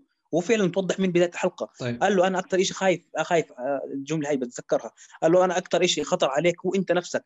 بيدل إنه هو فعلا يا أخي بيحب فيسيرس وفي كثير مشاهد اكتشفنا إنه هو بيحب فيسيرس طيب طيب بعدين ممكن بس أقول لك أهم نقطة إيه. اهم استنى استنى لسه ما كملت إيه. أهم نقطة النقطة اللي حرفيا نحن متنازعين عليها إنه هو بيحب رينيرا. من بداية المسلسل هاي في نظرات بعيدا عن هذا الشيء كله محرم و بس هي عادات تارجيريان هو بيحب رينيرا من الأول. و... و... وأثبت هذا الشيء وأثبتها بطرق سواء طرق خبيثة زي المراحل المواخير وأنا متأكد 100% وما زلت مآمن إنه ديمون لما راح المواخير هدفه بالنهاية الوصول لرينيرا. مش الوصول إنه يوصل يوصل معها بطريقة إنه إنه يعمل معها علاقة يعني علاقة محرمة. لا لا بده يوصل لها بده يحكي بده يوصل الأخبار.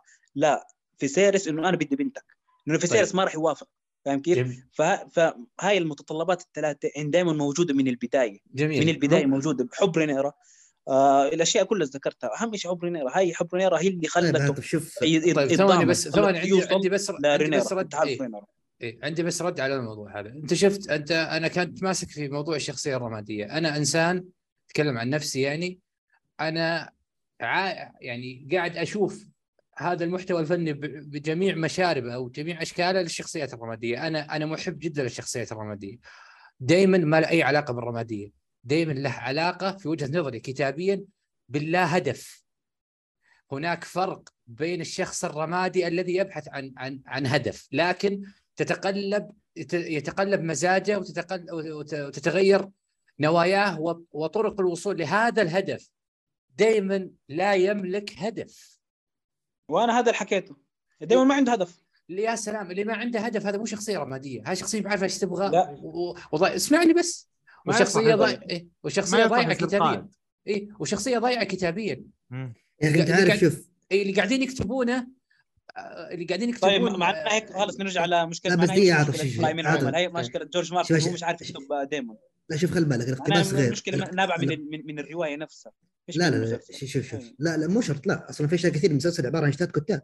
يعني عمل ترى درجه كبيرة اشتات كتاب. صحيح. بس حتى ال- بس تصريحات شوف أنا اللي ودي أقوله ترى تصريحات ساره واحد اثنين ثلاثة. هاي الأشياء لازم تتسوى.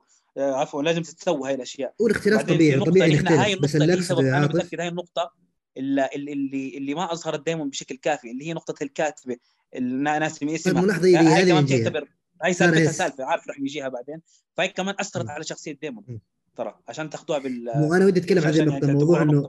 تصريحات رايان كوندل وسارة هيس عن شخصيه ديمن فعلا مثل ما قال عبد الرحمن هي جعلته معترف كتاب إنه والله هي شايفته شخصية قمة في في السوء في شتى جوانب أمور حياته يعني.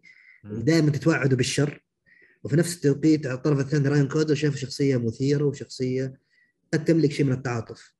بالتالي إذا لما تشوف المشاهد حتى المحذوفة من بعض الحلقات تشوف إنه الشخصية ذي يعني كل واحد يحاول يفرض أفكار معينة عليها بالتالي طلعت شخصية مشوهة كذا. صح. فانا شخصيا ما عجبتني كثير لكن أتفق على لا نتفق. أنا ما بعرف. أنا أنا أنا باعتقادي اعتقادي الشخصي إنه كلام الناس كبر من هيبة الشخصية. كبر كبر جدا جدا جدا. لدرجة البعض فكر يعتقد إنه دائما هو بطل المسلسل. دائما هو اللي راح ي... اللي اللي مثلا ب- بهدفه هيك هدفه واحد اثنين ثلاثة هاي هي الاهدافه لا دائما أنا ما بشوفه هيك ابدا. ولطالما كان في الرواية نفس اللي بالكتب نوعا في تغيير في تغيير في مش تغيير تغيير ودي تغيير نص شوف نص صراحة. ودنا نغير. شوية من دايما لاخو دايما. إيش رأيك؟ فيها؟ بال خلينا خلينا أكمل. اللي عن دايمون بس هاي هاي الأشياء اللي صراحة آه، إيش بسموها؟ آه، كان في حذف مشاهد لديمون أثرت على شخصيته صراحة. كان كان ممكن تضيف للشخصية. أنا بتأكد هاي المشاهد ما كانت راح تعطيه هدف لأنه هو أصلا شخصية معروفة عنده عنده قراء الرواية. هو شخصية ما عنده هدف. فاهم كيف؟ هو اللي بيشوف الشخصية ال- ال- ال- ال- المنطق منطقه غريب ترى منطقه مضروب هو منطقه هاي هيك هاي الشخصية. هو بيشوف المنطق له المناسب وبيتجه هذا القرار فاهم؟ شخصية متقلبة. وما زلت عند رأيي بشوفه شخصية رمادية وما زال شخصية رمادية. إيش رأيك في فيسيريس؟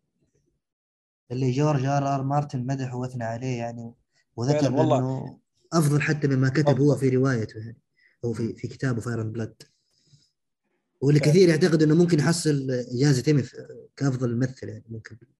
بالحفل القادم. أوكي. كيف شفتم فيسيريس؟ يترشح يترشح. هو أمانة أنا برايي فيسيريس. فيسيريس واليسنت شايف جائزتين ايمي في مجال ال- الذكور والإناث. أوكي. تتفقون في اليسنت و... إيه، بيترشحون لكن ياخذونها صعب. أقل أما هذول الاثنين يعني متأكد إنهم بيترشحون. اليسنت أنا زي ما قلت زي ما قلت قبل شوي آه، بال... وإحنا موقفين التسجيل إنه فيسيريس في كفة وكل طاقم العمل في كفة فيسيريس كان متفوق ب... ب... بأميال بسنوات ضوئيه عن باقي العمل ما ما أقول إنه- الكبيره يا ناصر ما أقول ما أقول إنه هم الباقيين سيئين المجموعة زي ما قال عبد الرحمن المجموعه خرافية لكن. اللي سواه فيسيريس شيء غير طبيعي إيش رأيك أنت؟ أنا برأيي فيسيريس يعني أمانة مكتوب بعناية وتسلطن في الحلقة ثمانية كانت. صح؟ ثمانية. هي إيه. والله الحلقة 8 أبدع فيها أبدع والله دراميا يعني هو شخصية بال- بالكتب ما له ما له تحس ما له وجود. هيك شا- هيك شخصية عابرة إنه بس في الاسم. والله واحد اسمه فيسيرس تارجيريان حكم من كذا لكذا ومات وانتهى الموضوع السلام عليكم. يا أخي المسلسل لا أعطاه أعطاه أعطاه أشياء يعني ال- ال- الحلقة 8 لما دخل على القاعة. ولا لما كان يأمل بس في عشاء بسيط بين أولاده بحضور العائلة. فيها يا أخي تسلطن والله. يا أخي مع الموسيقى ونظراته رامي لأنه هو جواد يا- سبحان الله يعني بتحسه بتحسه هو خلص عارف إنه نهايته اليوم. نهايته ممكن بعد كم يوم هو عارف إنه خلص ودع هو. فكان بيتمنى هاي الأشياء البسيطة يعني يشوفها لو لو باخر لحظة. فالكتاب أبدعوا صراحة أنصفوه بالكامل. شوف بس في في جوانب معينة ودي أتكلم فيها في في جانب كتابة العمل في آخر الحلقات يعني. تقريبا هي نفس الحلقات اللي ما سجلنا فيها آه، حلقات خاصة نزلناها على اليوتيوب. أو شوف زي ما قلت في البداية في جانب المسلسلات عادة صعب إنك تعطي حكم على العمل قبل ما توصل للنهاية لأنه في النهاية عادة يكون في تصاعد يعني ويكون جاني ثمرات ما كتبت من البداية وما اشتغلت عليه. هاوس اوف ذا دراجون آخر أربع حلقات تقريبا بدأ العمل يتحرك فيها. بس تعرف اللي صار صار كم حدث كذا أزعجني كل مرة يعني كل مرة يعني ودي أتصالح مع ذا الحدث يصير حدث بعده. يعني لما نرجع في بجهه أنت ما كنت تبغاها يعني يعني أنا حتكلم على جانب الحبكة أكثر من الشخصيات حاليا يعني لما أتكلم على مثلا مثلا في حلقة سبعة آه، ثمانية من عند موت فيسيرس تقريبا مم. يوم ما تم إظهار أليسن كالشخصية اللي فعلا يعني كانت تصالحت يعني شوف في حلقة ثمانية أليسن تصالحت مع رينير على طاولة عشاء okay؟ أنا ما تقبلت فكرة صراحة انها تتصالح مع رينير بهذا الشكل السريع يعني. يعني المفترض إن أنتم بينكم إشكالية حقت سنوات. يعني time skip يمكن ما حسسنا بس ترى في سنوات طويلة مرت. والإشكالية المفترض إنها تزيد والحقد طيب، يمكن- يزيد. يمكن هذا هو الحل. الحل هو السنوات. نساهم المشاكل. لا وما نفسهم إنه في- في فعلا، بعد ال time skip كانوا بصراحة في بعد ال time skip كانوا فعلا غاضبين من بعض. وأول مشهد كانوا غاضبين التايم بعض بس كانوا أي واحد في منطقة كانت. يعني مش عايشين في نفس القصر بيشوفوا وجههم أي واحد بيشوف وجه الثاني كل يوم فبيزيد الحقد و هيك أي واحد في منطقة. فلما صار بينه ب- ب- بينهم يعني عزومة. وتجمع من من من فيسيرس آه، ممكن هذا الاشي رجع يا أخي يا أخي اسمع ذكرتني في مشهد. يا أخي المشهد المشهد اللي في دراكون ستون في الحلقة الأخيرة لما أوتو هاي تاور اجى لرينيرا عشان يحكي لها إنه إيجون استلم الحكم ونحن راح نرسل لكم شروط. شفت إيش رس... إيش ر... آه، أليسن رسلت لرينيرا؟ يا أخي بعد الحرب بعد ما بدأت الحرب بعد ما تم والله معليش يا انطار ذي استنى كوميديا. استنى خليني أكمل خليني أكمل بعد الورقه بعد ما تم كوميديا هذا شغل انميات مش آه، أكمل طيب. بس يعني أقول لك تفضل. بعد ما تم بعد ما تم بعد ما تم إعلان ايجون وسط وسط هالحروب وسط يعني مش ما لسه ما بدينا حرب يعني وسط هال- هال- هالتوتر في العلاقات رسلتها رسلت رسلت لها ربع صفحة ولا نص صفحة ممزوعة هاي ظهرت في الحلقة الأولى.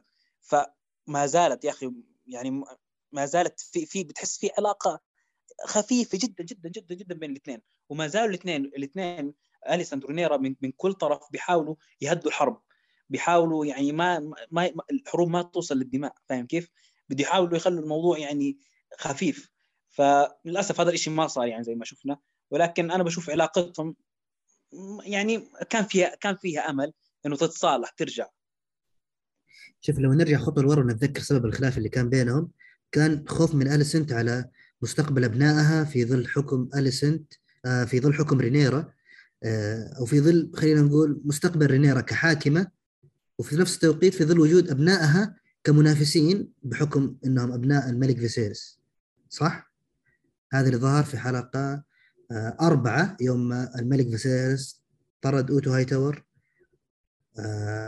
أو حلقة أربعة نعم. طرد أوتو هاي تاور وقال لأليسنت إنه ابنك راح يموت إذا رينيرا وصلت السلطة صح ولا لا؟ وبعدها صار التغيير. متفقين ولا مو متفقين؟ لا الت- التغيير التغيير تبع شو بالضبط؟ والله يعيد تغيير موقف أليسنت من رينيرا. بسبب أي حدث؟ بسبب آه، خوفها على ابنها ايجون من رينيرا. من رينيرا. okay هذا هذا الحدث بالعكس. أنا بشوف هذا الحدث هو اللي اللي اللي, اللي خلى ببساطة اليسن اي بس أنا أقول هو خاف. سبب الخلاف صح؟ هي بتخاف اختلاف ما ما- أنا ما فهمت السؤال صراحة سبب الخلاف بين رينيرا واليسنت ليش بينهم خلاف؟ ولو رجعنا ل- لمبادئ الاختلاف والأساس أصلا اختلافهم بدت من من من هم صغار عشان بس من الزواج من قرر- الزواج بدا الخلاف من الزواج. إيه، مو مشكلة. لا لا هذه تصالحوا بعدها لا لا شوف بعدها. شوف لا لا إحنا نتكلم عن شعلة شعلة الخلاف الأولى اللي هي يعني بدأ منها. بدا منها الخلاف الحقيقي هو آه، فعلا زي ما قلت الزواج لكن ما بعده هو هو هو المحوري. الزواج حصل آه، لا لا اليسنت كانت تبحث عن هذا الشيء. ونرجع كلنا ال- ال- الهاي تاور هو سبب كل المعتركات اللي إحنا فيها حاليا. لكن هو. الأساس الحقيقي هو ما بعد آه انجاب اليسنت وخوفها على عيالها في حال حكم رينيرا. يعني في حال أنه لما تحكم رينيرا لما يكون لما يكون الأمر بيد آه رينيرا هنا الأساس للخلاف في في أساسه. لذلك واحدة خايفة على عيالها من حكم إنسانه.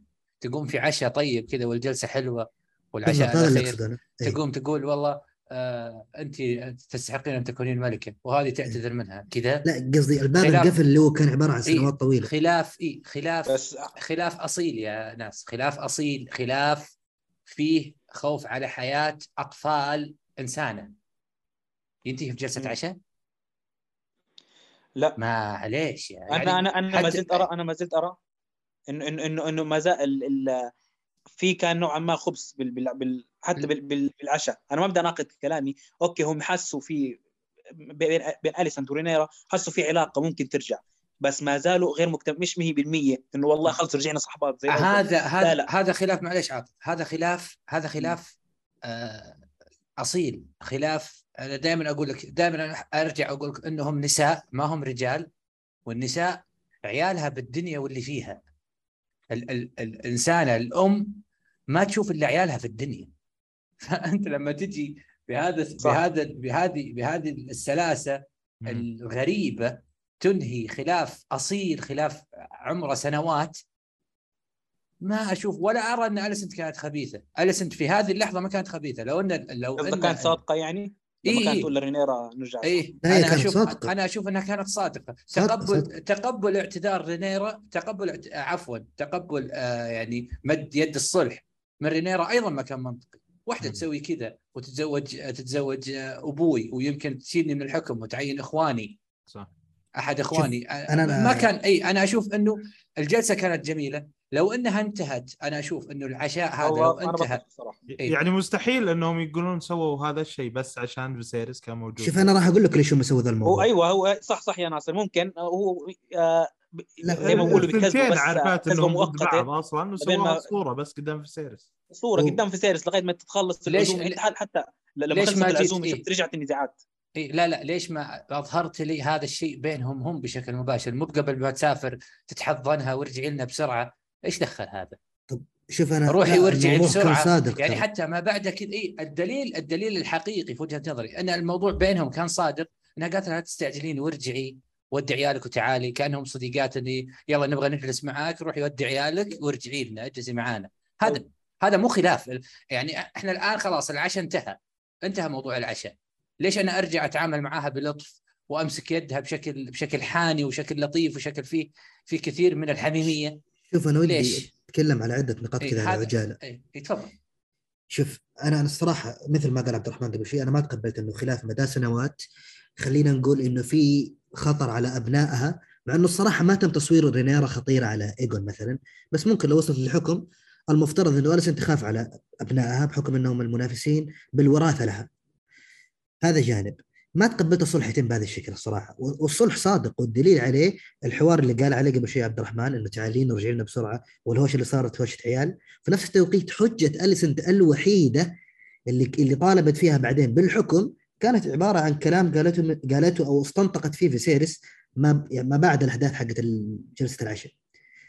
لو كانت هي فعلا كانت تمثل الدور في ذاك الوقت مع إنه هذا مستحيل كان لا. كان من الأصل ما يعني ما أخذت ما قاله فيسيرس كحجة وحيدة. كحجة مساندة نعم بس مش وحيدة.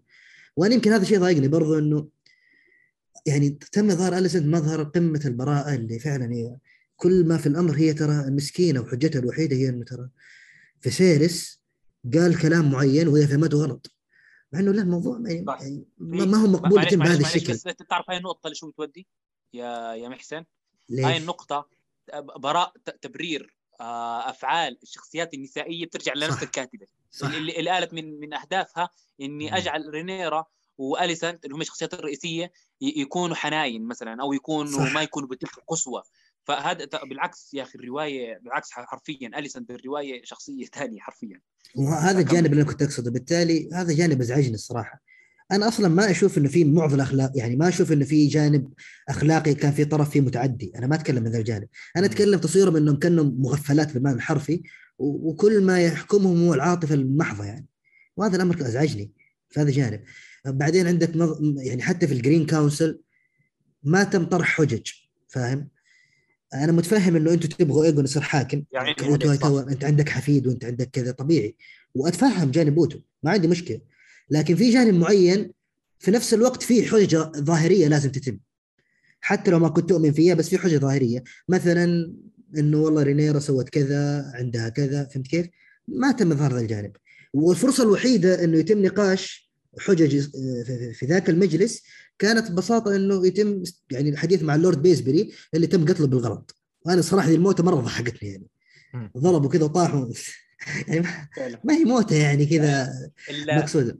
موت موتة سريعة والله لو إيه. تشوف يا محسن بال- بالرواية طريق الموت يا أخي في ثلاث روايات للموت كانت اي أي واحد أرعب من الثانية اللي بيقول لك رماه من من, إيه، من فوق. المبنى اللي اللي ما بعرف اللي, ضربوا بالأرض. انتشر دماؤه في الطاولة أي. يعني يعني في في سيناريوهات كانت مرعبة ما بعرف هم ليش اختاروا أكثر سيناريو مبتذل وبعدين في قتل غير اللقطه متوقع غير اللي ما. أدري الصراحة يعني أنتم إيش موقفكم منها بس لقطة ظهور رينيس و...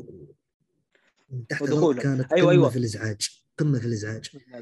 أنا ما بس بس ب- تفهمت ب- ب- ب- بس ومعليش أي واحد آه، بس, بس ثاني عن إذنك عاطف. أي واحد يقول جانب انها ما ودها تقتل اقارب إنه ما ودها تبدأ حرب هي ما هي المفترض إنها تبدأها ومن ذا الكلام. معليش ما اتقبله ابدا لأنه في الأخير هي راحت صفت مع رينيرا وهي أصلا تبغى تصف مع رينيرا. ولا أحد يقول لي كانت تنتظر زوجها لأن يوم ما تنتظر زوجها زوجها قال لها ناخذ الحياد قالت له لا نصف مع رينيرا. لا يعني هي كانت. المفروض تنهي كل شيء في لحظة واحدة. وشوف يوم ما قابلت كورليوس قالت له إنه صف مع رينيرا هو يقول لها لا يقول تقول له صف وشوف إيش تقول يا أخي شوف هذا الموضوع هنا استفزني أحيانا يا أخي النسويات يوم يسووا بعض الأمور يزعجوك بشكل إيش قالت رينيس لكورليوس؟ ما قال شوف قالت له عندنا أحفادك مع مع رينيرا بس شوف إيش قالت كمان شوف هذا الشيء المستفز إيش قالت؟ تقول كل الرجال في الغرفة يحاولوا يحرضوها على الحرب ما عاد رينيرا ما تبغى تدخل الحرب هي المحافظة على رباطه جأشها شايف كيف؟ المشكلة بعدها مباشرة يروح يقول رينيرا نبدأ حرب والمشكلة إنه رينيرا ما تنكر وما تقول ما ودي أدخل حرب. لا هي تقول بس ودي أعرف مين جنودي قبل ما أدخل الحرب. هي ودي أعرف مين معايا. يعني أصلا ماني فاهم أنتوا الحين إيش قاعدين تسووا بالضبط؟ هي تبغى تبدأ حرب. بس اللهم ودها تضمن إنها آه. تفوز الحرب. إيش إيش. جالسين تحاولون تسووا يعني؟ ماني فاهم. ليش قاعدين تنظروا رينيرا انها ما ودها تبدأ حرب مع إنه هي فعليا ودها تبدأ حرب. مم. وليش آه، اذا هي اذا اذا عدم بدء بدءها للحرب يجعلها إنسانة صالحة وإنه هذا دافع إنه رينيس توقف معاها تخلوا كورلوس طالبة تبدأ حرب ورينيس طالبة تبدأ حرب. صح. أنا ما تفهمت ال- نقطة نقطة ريني الصراحة صار فيها جدل واسع جدا جدا جدا جدا. يعني لأنه أولا نحن قراء الرواية ما بنعرف صراحة. هذا الحدث ما ظهر ولا نص ما بعرف يعني بالرواية. فكان أنا بتوقع أنا اعتقادي إنه هذا هذا إنه هذا الحدث ظهر يعني كتويست بس الحلقة التاسعة بس. نحن بدنا نسوي تويست. آه مش twist صدمة. صدمة للمشاهدين خليهم يشوفوا إنه والله الحرب بدت وبدت عن طريق مين؟ بدت عن طريق رينيس. فاهم كيف؟ يعني هاي أنا بتأكد انه انه انه إنه هذا الحدث تبع رينيس ما ما فاد للقصة ولا 1% فاهم كيف؟ ولا خلوا السود آه، الخضر يعصبوا من السود. ولا ما أتوقع ما يعني ما ما حدث غريب صراحة. okay أنا أنا لما شفته استمتعت فيه. wow صدمة. من وين طلع التنين؟ و بغض النظر عن كيف رينيس نزلت بسرعة ولبست الدرع ومن وين جابت الدرع مع إنه أنا عندي تبريرات قليلا هون وهون. في حركات يعني أفلام. أكشن في أشياء؟ غريبة صراحة. بتفق مع محسن والله محسن كلامك آه، في في في بتفق معه. بس آه، أنا إنه اتفقنا اليوم،؟ مش من مش هو شوف شوف. هو مش رينيس مش من الشخصيات اللي قاتلة الأقربين أول شيء اسمع استنى شوي. بعدين هي قالت بشيء واضح جدا إنه أنا يعني هاي حرب مش حربي. ليش أنا أبداها. طيب إذا هي حرب هاي مش حربي. ليش أنا أبدأها؟ ليش أنا أقوم أول باول أول, أول فعل؟ وترى لو سوت هذا الفعل اصبر هي دقيقة بالنهايه دقيقة مش بدت حرب. هي آه، بدت شو اسمه؟ عاطف هذا الحرب حربها. مو مو مو بحربها. حربها الحرب هذه. يعني هي, هي باعتقاد- تقول هذا الكلام. اعتقادها الشخصي إنه هي مش حربها. هي هي هي هي, هي حربها قالت هي, هي شوف شوف. هي حربها الخاصة تنازلت عن حربها. ضد فيسيريس يعني هي قالت أنا أنا خلص ما حد اختارني. أنا أنا اعتباري استسلمت من حربي وطلعت من ال من مو السالفه كذا بس هي مو بكذا مي ب- إذا أنت مو بانت هو المرشح لل crown ما تصير الحرب حربك يعني آه، ليش أجل دايمون يحارب؟ ليش. منو يحارب؟ ما خلاص؟ ما هي في اعتقاداتها الشخصية يعني هي اعتقاداتها الشخصية هي بتقول لا هي. كانت أنا هذا رأيي كانت حربها وكان عندها الفرصة إنها تنهي الحرب وكان عندها كل شيء كان محطوط على طبق ذهبي بالنسبة لها وهي رفضت من نفسها يعني يا عيال ودي اسالكم سؤال. هل بطريقه غير تابعتم معقولة ابدا. هل تابعتم فيلم دكتاتور لا كوميدي؟ الكوميدي إيه، دكتاتور. لا. آخ لو في كان أعطيتكم ميم رهيب كنت بقول لكم لنتفق على لا نتفق. وبعد أسوي حركة قص الرأس. لكن ما ما تابعته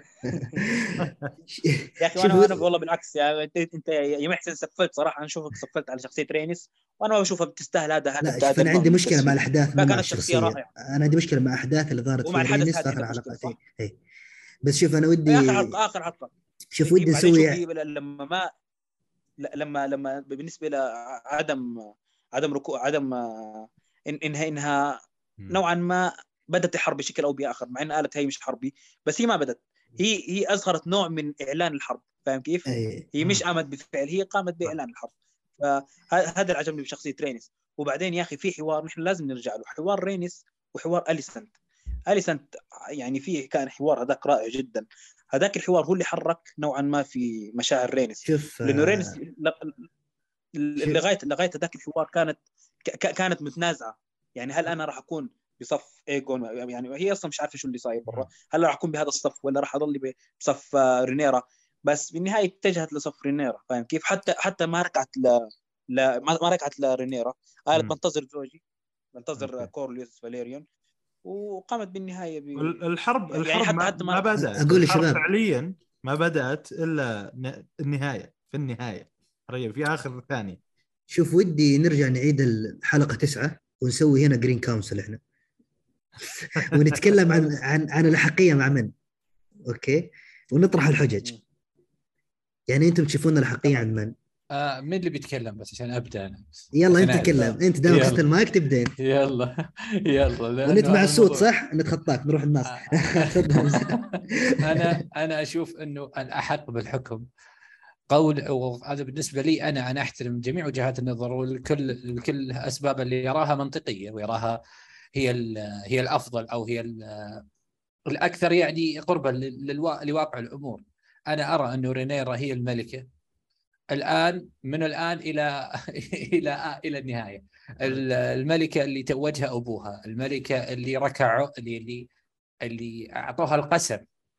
أغلب الأسر اذا مو اذا مو كلها. يحتاج واحد كريستن كول يا شباب. إيه. إذا إيه. إذا إذا كان إذا كان عفوا إذا كان ال- الأسر كلها تحنث يعني تتطاول على قسمها على أساس إن هذا على أساس إنه تنقل الحكم لرجل فهذا ما هو فهذا ابدا ما هو ال- ال- التوجه الصحيح. رينيرا هي الحاكمة ال- ال- الحقيقية والحاكم الأحق لأسباب عديدة. أولها إنه الملك جعلها الوريثة. هذا أول. القسم آه، ألقي لها واتبعوها واتبعوها الأسر بشكل آه، واضح وصريح. هي من ظهر لها ال- الإيل الأبيض لا ننسى الإيل الأبيض. آه، هي الأجدر بال- بالحكم كونها كيف أقول؟ أحق من أخوانها. أخوانها كلهم ما في وجهة نظري أخوانها كلهم ما يوصلون ل لربع ما تملك كملكة إن حكمت. فلذلك أنا أراها هي الأحق أنا ما أبغى الموضوع يطول من ناحية الأحقية لأن لأن يمكن في النقاش أخذ وأعطي معكم لكن أنا في وجهة نظري كأحقية أنا لا أرى لا أرى منافس لها في الحكم إيه. حتى okay. بالمنطق لا. صح okay. لا أرى لا أرى حتى منطقيا okay أنت ناصر ميت صح؟ إيه إيه ما إيه. هذا هذا ال system يا هذا. اي هذا- أيوة، هذا okay. إي- هذا إي. القانون. لكن لكن إذا أنت تتطاول سماها وريثة هي وريثة خلاص. هي هي الوريثة هي الوريثة. سواء سواء أنت أنت أعجبت بهذا الشيء. ما- النقطة التاريخ ثواني بس بكمل نقطتي بس وما عندي مشكلة. النق... ال... ال... الوريث عرفنا في في تاريخ الأمم سواء في في قصص ال fantasy أو في أو في الحقيقة وفي كتب التاريخ في الماضي. انه قد يعين ملك لا يعرف من الحكم أي شيء لكن لكون الوريث رضخ الشعب لهذا الشيء لكون لكون الوريث الرسمي. لذا بعد ذلك بعد المشاكل انقلبوا عليه أو إنه حصل أي شيء يثنيه عن الحكم. لكن يجب أن يحكم. الوريث يجب أن يحكم. صح. ما ما تتطاول على حكمه بحكم منطق وأنها ما وأنها في- مرأة أو ما شابه. يجب أن تحكم. بعد ذلك احكم أنت كشعب وك council على تسييرها للبلد. ما تنقلب عليها من قبل لا تجلس على على كرسي العرش. هذا مو منطق. ولا okay. و... إيه. ولا له أي مدخل آه، أنا- يقنعني أنا كشخص. صراحة الوطنية عاليه عندك يا عبد الرحمن. تكلم عن- هذا هذا إيه، محسن إيه. محسن. هذا الصح. مع إيه. هذا الصح وأنا أنا ترى أنا ما قلت رأيي يا ناصر. لا تتكلم إيه. كأنك قاعد تعديل. إيه. بس اي بس أقول هذا قانونيا الشرعية هنا. الشرعية هي الشرعية. أنا دائما. إيه، أنا دائما. حقول رايي حقول رايي. المعارضة غلط دائما. إيه. السياسي طيب اصبر. أنا ما قلت إيه. رأيي هو هذا أفضل هذا أفضل اي شوف بس ثواني بس عشان أخلص نقطتي بس معليش لا. أقول ناصر إيه. تعرف اللي محسن صح طيب صلى على النبي أنا ما قلت رأيي طيب، إيه. لذلك شوف أنا بس أنا في بس عشان أنهي أنهي ال- ال- ال- الموضوع هذا آه، إيش إيش إيش كنت بقول لا إله إلا الله إيه إنه آه رينيرا يجب أن تحكم هذا اولا للأسباب اللي بذكرها. يجب أن تكون آه موالي للملك السابق. يجب أن لا تنقلب على قسمك. ويجب أن تحكم رينيرا لأنها الحاكمة الفعلية.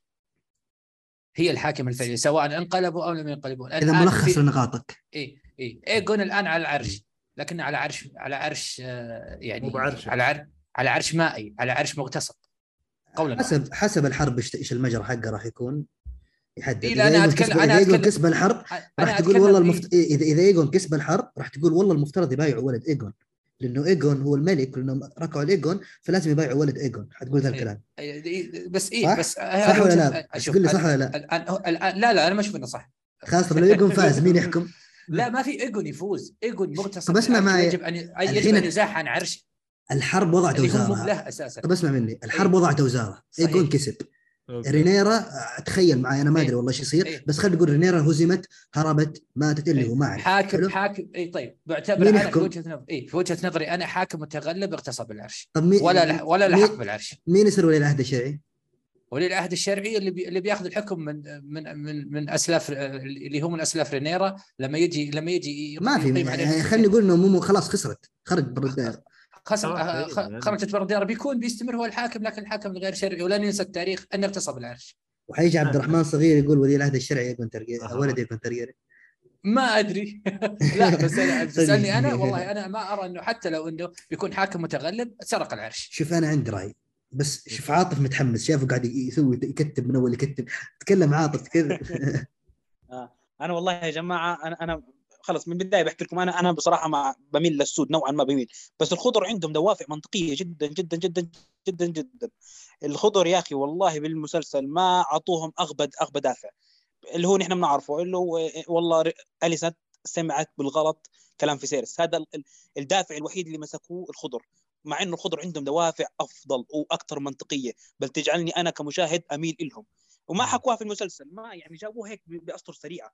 اللي هو يعني عندك في حكام في حكام ما أعلنوا لرينيرا الولاء في المبايعة أصلا. هذا اولا. وفي عندك أشياء ثانية زي مثلا ال- الخضر متمسكين بإيمان تام إنه ما في امرأة حكمت ليش أنت تيجي تحكم علينا؟ يا أخي مش الخضر بس يا أخي في عامة الشعب. عامة الشعب صد يعني هم كارهين لرينيرا أكثر من ايجون نفسه.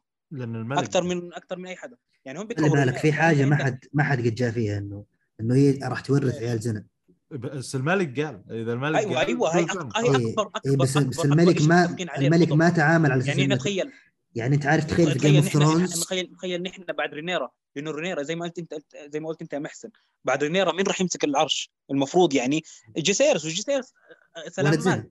نخلي نغل. ي- ي- إيه. ي- يقعد على العرش. يعني راح الحين ما بقول ما لك ما, بس سؤال. آه، شو اسمه؟ سؤال بس لحظة أعطيني ثاني بس. اسمح لي. وبعطيك المايك يا عاطف ثاني بس.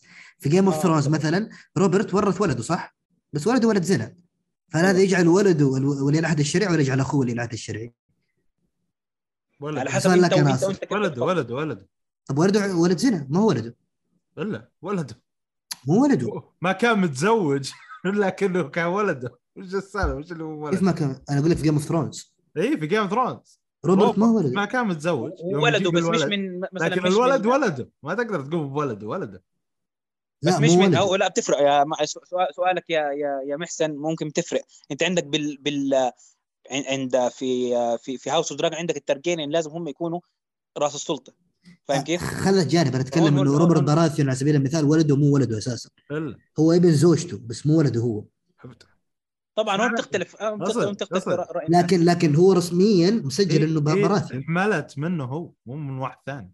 لا ما حملت منه. ما أنا يعني طبعا ما بيستحق طبعا ما بيستحق. لحظه يعني- يعني الظاهر نطلع في في؟ في في يعني- في يعني لبس بفضل- عندك أنا يعني يفضل مثلا ستانس براسيون ستانس براسيون هو أكثر واحد مين؟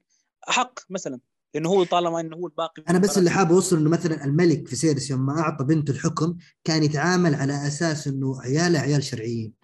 مع إنه إحنا نعرف في واقع الأمر إنه عياله ما هم عيال شرعيين هم عيال زنا. هاي تفرق. يعني تخيل ملك كان مورث ولده الحكم ويطلع في الأخير إنه ولده بتحليل دي إن اي ما هو ولده أساسا. بالتالي أكيد لو إنه كان يعرف حسب الحكم منه. هذا كله ما له علاقة يا محسن. كيف ما له علاقة؟ ما له علاقة. رينيرا شرعية. أيوه. بس إيه، ولدها طيب شرعي خلاص إيه، وما بيتكلم يعني هو- إذا استنى إذا اخذت رينيرا أنا بحكي لك إيش الحكم مقصد. تسوي اللي هي تشوفه. أنا بحكي لك إيش ما له علاقة. بسيرس. نحن ما عندنا مشكلة مع رينيرا رينيرا. لا. شرعية 100% بس. عندنا مشكلة بع- من بعد رينيرا جيسيرس جيسيرس إيه. هو أكبر أولاد إذا صارت رينيرا هي. الحاكمة رينيرا تختار من اللي بعدها خلاص. ما ما هي بتختي اختارت هي قالت أي جيسيرس اللي بعديه هو راح يكون الملك. هي حكت. خلاص من حقها؟ طيب. لا واصلا أنا أقول لك يوم ما أعطاه الحكم. كان يتعامل على أساس إنه ولده ولد شرعي ترى. هو طيب الناس كلها تشوف تشوف إنه شرعي. خل أحد لا يقول ما إنه تشوف شرعي. إيه. ما بيصير يعني انت أنت زي تخيل ما تخيل اخلي زي واحد ما من تقال على فم مليان وكلهم ستروم اليسنت يقعد في عرش التارجيريان ما بصير. إيه. ما ما أعتقد إنه في مشكلة. لما تحكم لما تحكم رينيرا تقرر من تقرر لحكم ال- لحكم العرش والله الصراحه شوف من ناحية حجج معناه بصير جهتين. بصير الحكم باطل 100% معناه شوف وهيك أنا زي اذا بدنا نمشي بنفس استنى استنى. اذا بدنا نمشي بنفس نظر آه، عبد الرحمن بالراحة بكون مع الخضر بالراحة بالراحة بالراحة اذا بدي فعلا آه ري- رينيرا بدنا نمشي بهذا الحكم إنه إنه رينيرا ما ما بتهم أي شيء بس بدها جيسيريس مثلا يكون هو يكون هو ال- الوريث الشرعي آه، آه، قضيتها باطلة 100% بس أنا بوقف مع رينيرا ليش؟ لأنه رينيرا نحن بنتكلم عن الأحداث الحالية فقط الأحداث الحالية مين مين مين المنطقي؟ مين الأكثر شرعية؟ رينيرا فأنا مع رينيرا بهاي النقطة بينما أنا بس كل كل مختصر كلامي إنه لا شوف أنا إيه إنه أنا بصراحة عندهم آه، ادله ادله أدلة منطقية. ما ما تم استعراضها بشكل مناسب. أنا بصراحه بصراحة بتسالني أنا أنا الحين إحنا قاعدين في ال في, ال في ال council مو green council في ال council ما ما له لون ال council هذا بالنسبة لي أنا صراحة بس انه إنه إحنا نتكلم عن عن المنطق من المنطق أي بنتكلم عن المنطق فهو منطق. ما قلنا لك. لا لكن بوجهة نظري أنا أنا مع السود في أي سواء منطقي أو غير منطقي أنا بكون واضح معك. بس أنا مع السود ما بعرف أنا هيك معناها بيعمي- بيعميك بيعميك تمام من قراراتهم. هذا أكبر أكبر شيء يعني بديش أقول عليه خاطئ لأنه اي أنا- واحد واعتقاداته الشخصية بس. أوجه... أنا هذه وجهة نظري وباقي عليها بس يعطيكم العافية. لا نتفق على لا نتفق. بس شوف أنا أنا باعتقادي لو تكلمنا من ناحية حجج الطرفين عندهم حجج. وأنا باعتقادي حين عندهم من ناحية من. ناحية أخ... من ناحية أخلاقية أنا ما أشوف محاولتهم أخذ العرش أساسا يعتبر عيب أخلاقي. إيش تكون بالصورة يعني؟ أنا باعتقادي إذا كان الانسان فعلا عنده هدف هدف يخدمه هو ذاته ويخدم من يعزهم وكان صادق مع نفسه في أهدافه وقدر يكسب هنيئا له. وبعدين. في في في ما مقوله عندي اشكاليه أو في شيء ثابت الجانب. هيك عند عند في عند احداث أحداث جيم اوف ثرونز إنه بقول لك ما بهم مين يستلم الحكم مين مين يستلم الحكم طالما إنه بالدم ولا بهذا. الأقوى هو مين يستلم العرش. بس واصلا معلش يعني نرجع. حتى بالأحداث البداية. الاقوى م- الاقوى ممكن نقول لا تقول فرضاً- لي مين المنطقي لا تقول لي مين ال- ال- الشرعي ولا ولا ولا. الأقوى هو اللي يستلم العرش في وسطه يا أخي شوف لما نتكلم عن الشرعية يصير الموضوع شوية يعني يعني من ناحية أخلاقية لما نتكلم عن الشرعية يصير الموضوع غباب يعني. يعني نرجع للبداية حنقول طب القارة اللي كان يحكمها في بدايه الفيرست مان بعدين تم دحضهم. بعدين جو ترجيريان. طبعا ترجيريان ممكن نعتبر هو كله بدا بدأ في- من لا، أنا عارف الترجيريان في رواية البحر يعتبر أصلا محتلين يعني. طيب لا لا أنا قصدي من. الغازي هو- أنا قصدي من ناحيه من ناحية اخلاقيه من ناحية أخلاقية الموضوع غبابي. إيه لا، ما هو- ما هو بسيط. ما هو ما هو جداً، يعني تخيل. اي بس بس, بس بوضح. شغلة. أوكي. أنا بوضح شغلة. أنا أتكلم عن الوضع الآني. ما اتكلم ما رجعت أنا بتاريخ القارة. أنا أتكلم الآن من الاحق عشان بس توضح بس حتى ولو عبد الرحمن كلامك بعدين مش منطقي. بتقول لي بعد رينيرا اللي بتقول رينيرا هو اللي يمشي. معناه أنت بتتكلم كمان عن المستقبل. يعني معناها بدك اي أنا أتكلم عن الملك وش قال الملكه إيش بدك تقول؟ نغل معناها يستلم الحكم. الملكه الملكه. يعني طيب، هي طيب، الملكة طيب، طيب. قررت بس. الملكة قررت. الملكة هي حكمت وبعد ذلك قررت ما- فهي الأحق. هذا اكبر طيب. غلط أكبر غلط تخيل. أنا ب... يعني بالنسبة لي صراحة ال... أنا ما عندي مشكلة مع أي شيء بيضيفوه المسلسل سيناريو رابع تغيير حدث تغيير ما أدري أي بس بإيجاز. سووا سووه بس المهم- المهم يكون آه المهم المهم يكون يعني داخل نطاق ال- ال- المسلسل مش يش- تشطح فينا بأشياء ثانية بس أنا شخصياً ما تقبلتها تغير- لما من يعني. شخصية هذا أكبر غلط ممكن تسويه. ما ب- بالضبط ما هو لأنه غيروا طبائع شخصية. يا أخي ايمون ايمون الشخصية الرهيبة الشخصية الفخمة الشخصية اللي ما بتب... اللي ما ما بتقبل بنظرات يعني زي اللي سووها لما قتل لوكيرس. شفت لما. قتل لوكيرس كيف انتابوا نظرات خوف نظرات أصلا أنا ما فهمت إيموند لحقوا بهذا الشكل أساسا ايموند ما عمره ما فهمت ليش لحقوا. يعني اجته نظرات زي هيك عشان تعرف شخصية كم هي رهيبة كم هي يعني بالرواية شخصية عظيمة هو جدا. بس هي كان بس بيستعرض قوته صار- عليه بس ما كان يبي يذبح الظاهر. ما هذا هي هاي هي المصيبة. هي أصلا ايمود ما كان بده يستعرض قوته. لو يجينا في المنطق ايموند ما بده يستعرض قوته. ايموند طالع قاصد السماء. ليش؟ لسبب واحد. بده بدي أقتل آه لوكيرس مش عشان اخذ مش مش لعبة أطفال يا ناصر. يعني أنا. والله اخ. واحد أخذ عيني أنا أنا طفل بدي أرجع أخذ عينه. لا هي هو طالع على السماء بده يقتله. هذا هو كان ال- ال- اللي كان بيحمله قلب إيموند حتى في قلبه فذاك اليوم كان أسود تام. فطالع يقتله. يجيب لك المسلسل إنه طالع يلعب معه طالع يخوفه طالع ياخذ عينه في الهواء. هذا امور كلها مش منطقيه اللي صارت في نهاية نهاية الحلقة الأخيرة. وهي عاطف. اللي صراحة نزل التقييم. لأنه نحن دام. المايك عندك يا عاطف ودنا ناخذ الأسئلة اللي جاتك. طيب. لأنه استنى بس لأنه نحن عندنا يعني هذا الحدث يا محسن يعني أهم حدث حرفيا من, من أهم الأحداث اللي رح تقلب وستروس راسا على عقب. فإنه يصير بهاي الطريقة صراحة محبط نوعا ما بس. أوكي. أنا أتفق معك واصلا ما عجبني الحدث لأنه أنا ما فهمت يعني إذا أنت طالع تلحق واحد على ظاهره النيل فيا إنك تقتله يا إنك ما تلحقه. سالفة تبغى. تنمر عليه سالفة تبغى أجيب عينه إيش بتنزل جنبه تسوي باركينج وتشيل عينه يعني كيف بدي آخذ عينه تنين ترى ما تركب ما تركب ما, ما عجبتني. ابدا لأنه ما. وجدتها منطقية بعدين بعدين في في نقطة يا خلينا نختم فيها انه إنه قبل قبل ما يطلعوا على السماء أصلا في كان في دلائل في في حجج منطقية عند ايموند بتجعله فعلا شخصية شخصية فعلا مش مش عشان ايموند آه آه يعني أعمى في مش عشان لوكيرس اعمى ايموند في في الصغر معناه ايموند خلص صار صار معصب طول حياته. لا في أشياء فعلا أثرت على شخصية ايموند يلي هي آه، عندك شخص عند- عندك ال- الحدث اللي خلى ايموند فعلا يعصب. لما لما خط... لما خطيبته أو واحدة من البنات الأربعة لبوروس لبوروس آه، آه، براثيون آه، حكت لايموند أنت شخص ناق- ناقص أنت شخص بلا أعضاء. يعني أنت عندك عضو ناقص. هذا الشيء يعني زعل ايموند كثير وطلع على السماء عشان يقتل لوك- لوكيرس. هذا الحدث كله ما جابوه.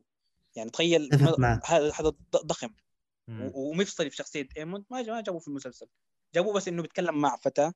وخلص الموضوع وطلع لحق لوكيرس طيب عاطف دام المايك عندك؟ أعطينا أسئلة الله يرضى عليك. اللي ما جاوبنا عنها لأنه أتوقع جاوبنا على اغلب الأسئلة يعني حلقة طويلة كانت. آه تتوقع لو في لو في المواسم القادمة؟ هذا من سؤال واحد اسمه ريان. آه لو تتوقع في المواسم القادمة إذا تم اقتباس الأحداث بالشكل السليم بيتفوق على Game of Thrones ولا لا؟ والله شوفوا في مدى يعني في, مدى أساسا يعني من اجتهاد الكتاب. في مدى الكتاب يجتهدون فيه في طبيعي هذا الأمر. لكن عموما واضح إنه إنتاجية العمل يعني المفترض إنها تكمل من وقت ما وقف Game of Thrones يعني. Game of Thrones الموسم كانت إنتاجيته مثلا أقل قيمة. House of the Dragon لا المفترض يعني مستوى إنتاجيته موازي لآخر موسم في Game of Thrones على الأقل من ناحية الميزانية. فالمفترض طبيعي أقل الإيمان إنه من ناحية انتاجيه يكون أفضل من Game of Thrones وموازي له صح. على أقل تقدير والاقتباس أهم شيء لو اقتبسوا صح أنا بالنسبة لي ممكن ممكن اقتبسوا بشكل صحيح والله في في, في هذا العصر في، اللي إحنا آه، فيه اللي تحكمه القوى الناعمة هذا يعني الموضوع يصير صعب إيه. يعدلون في أشياء إيه. والله مصيبه في واحد بده بده يشاركنا جواب ولا أروح للسؤال بعدين؟ لا روح للسؤال بعد. طيب طيب آه، هات سؤال لارس في لارس محمد يعني سؤال ب- سؤال بسيط بيقول لك على طول بس اعطونا إيش أفضل الموسم الأول House of Dragon ولا Game of Thrones؟ Game of Thrones House of Dragon وبأميال أنا بالنسبة. لي أنا مع Game Thrones بعد.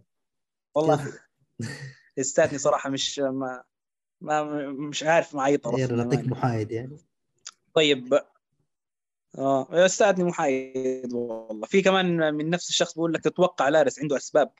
أكثر حنشوف المستقبل ولا بس هو هيك يعني طلع هدفه جنسي. وهدفه غريب وهدفه. لا أكيد عنده أهداف زيادة. أنا يعني طاح من عيني. عندي أهداف بس طاح من عيني حرفيا. صدمني في عيشتي. الصراحة. أيوه. طيب. طيب. في أسئلة زيادة ولا؟ في في ممكن ناخذ آخر سؤال. في ممكن ليش ليش في سير؟ ما غير رأيه بس الظاهر الظاهر ما ما. في ما, في فيسيرس ما غير رأيه لكن فيسيرس كان يكمل حواره مع رينيرا من اليوم. من الليلة السابقة.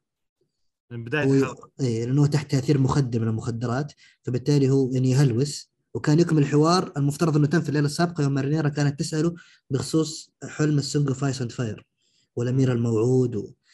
وحلم ايجون الفاتح ايجون الفاتح. فهمت خطأ. طيب وفي عندنا مشاركة من تويتر من صديق عزيز على البودكاست. يقول أكبر ضرر أثر على المسلسل القفزات الزمنية. ما قد شاف مسلسل يسوي قفزات زمنية بهذا الكم. حوالي أربع أو خمس قفزات في عشر حلقات. وتغيير الممثلين يعني كان نقطة سلبية لأنه ما تشعر أنك متعاطف مع هذا الممثل ولا أنك عشت معه فترة يعني طويلة. فإيش رأيكم؟ أنا أتوقع تكلمنا عنها في جانب أنه القفزات إيه. الزمنية هذا اللي- هذا اللي إيه. تكلمنا عنه قفزة العشر سنوات كانت طويلة ب- يعني بشكل يعني كانت طويلة لدرجة أنها أثرت بشكل جداً، كبير على. الشخصيات. ويوم عدنا شعرنا أنه لا والله هذا عالم ثاني أساسا. ممثلين غير وشخصيات فعلا غير. يعني الشخصية نفسها تغيرت. طبائعها. تغيرت. ف طيب أعتقد كذا وصلنا لختام الحلقة. ولله هو للأسف يعني كانوا مضطرين مضطرين يعملوا قفزات قفزات زمنية. يعني كان لابد أن يعملوا يعني ما القصة ما راح تصير إلا بهاي الطريقة. ما في حل يعني حل واحد ولا حل اثنين. هاي الطريقة الوحيدة. قفزات زمنيه إن نوصل لرقص التنانين. رقص التنانين زمنيه أيوه بس. طيب وكذا وصلنا لنهاية الحلقة. حلقة طويلة. إن شاء الله تكون نالت على على رضاكم واستحسانكم. وشاكرين للفريق اللي كان معانا ناصر وعبد الرحمن و... وعاطف والمدير يزيد اللي شارك في مشاركة بخصوص بيتر كول سول وكثير تفوق ممثلين على هاوس براغا آه لا تنسون نشر ال- الفيديو واعطائنا النقد الخاص بالمحتوى اللي قدمناه سواء بال- بالسلب أو الإيجاب. حتى نقدم لكم محتوى أفضل. شاكرين لكم على دعمكم طوال هذا الموسم. نراكم إن شاء الله في موسم آخر.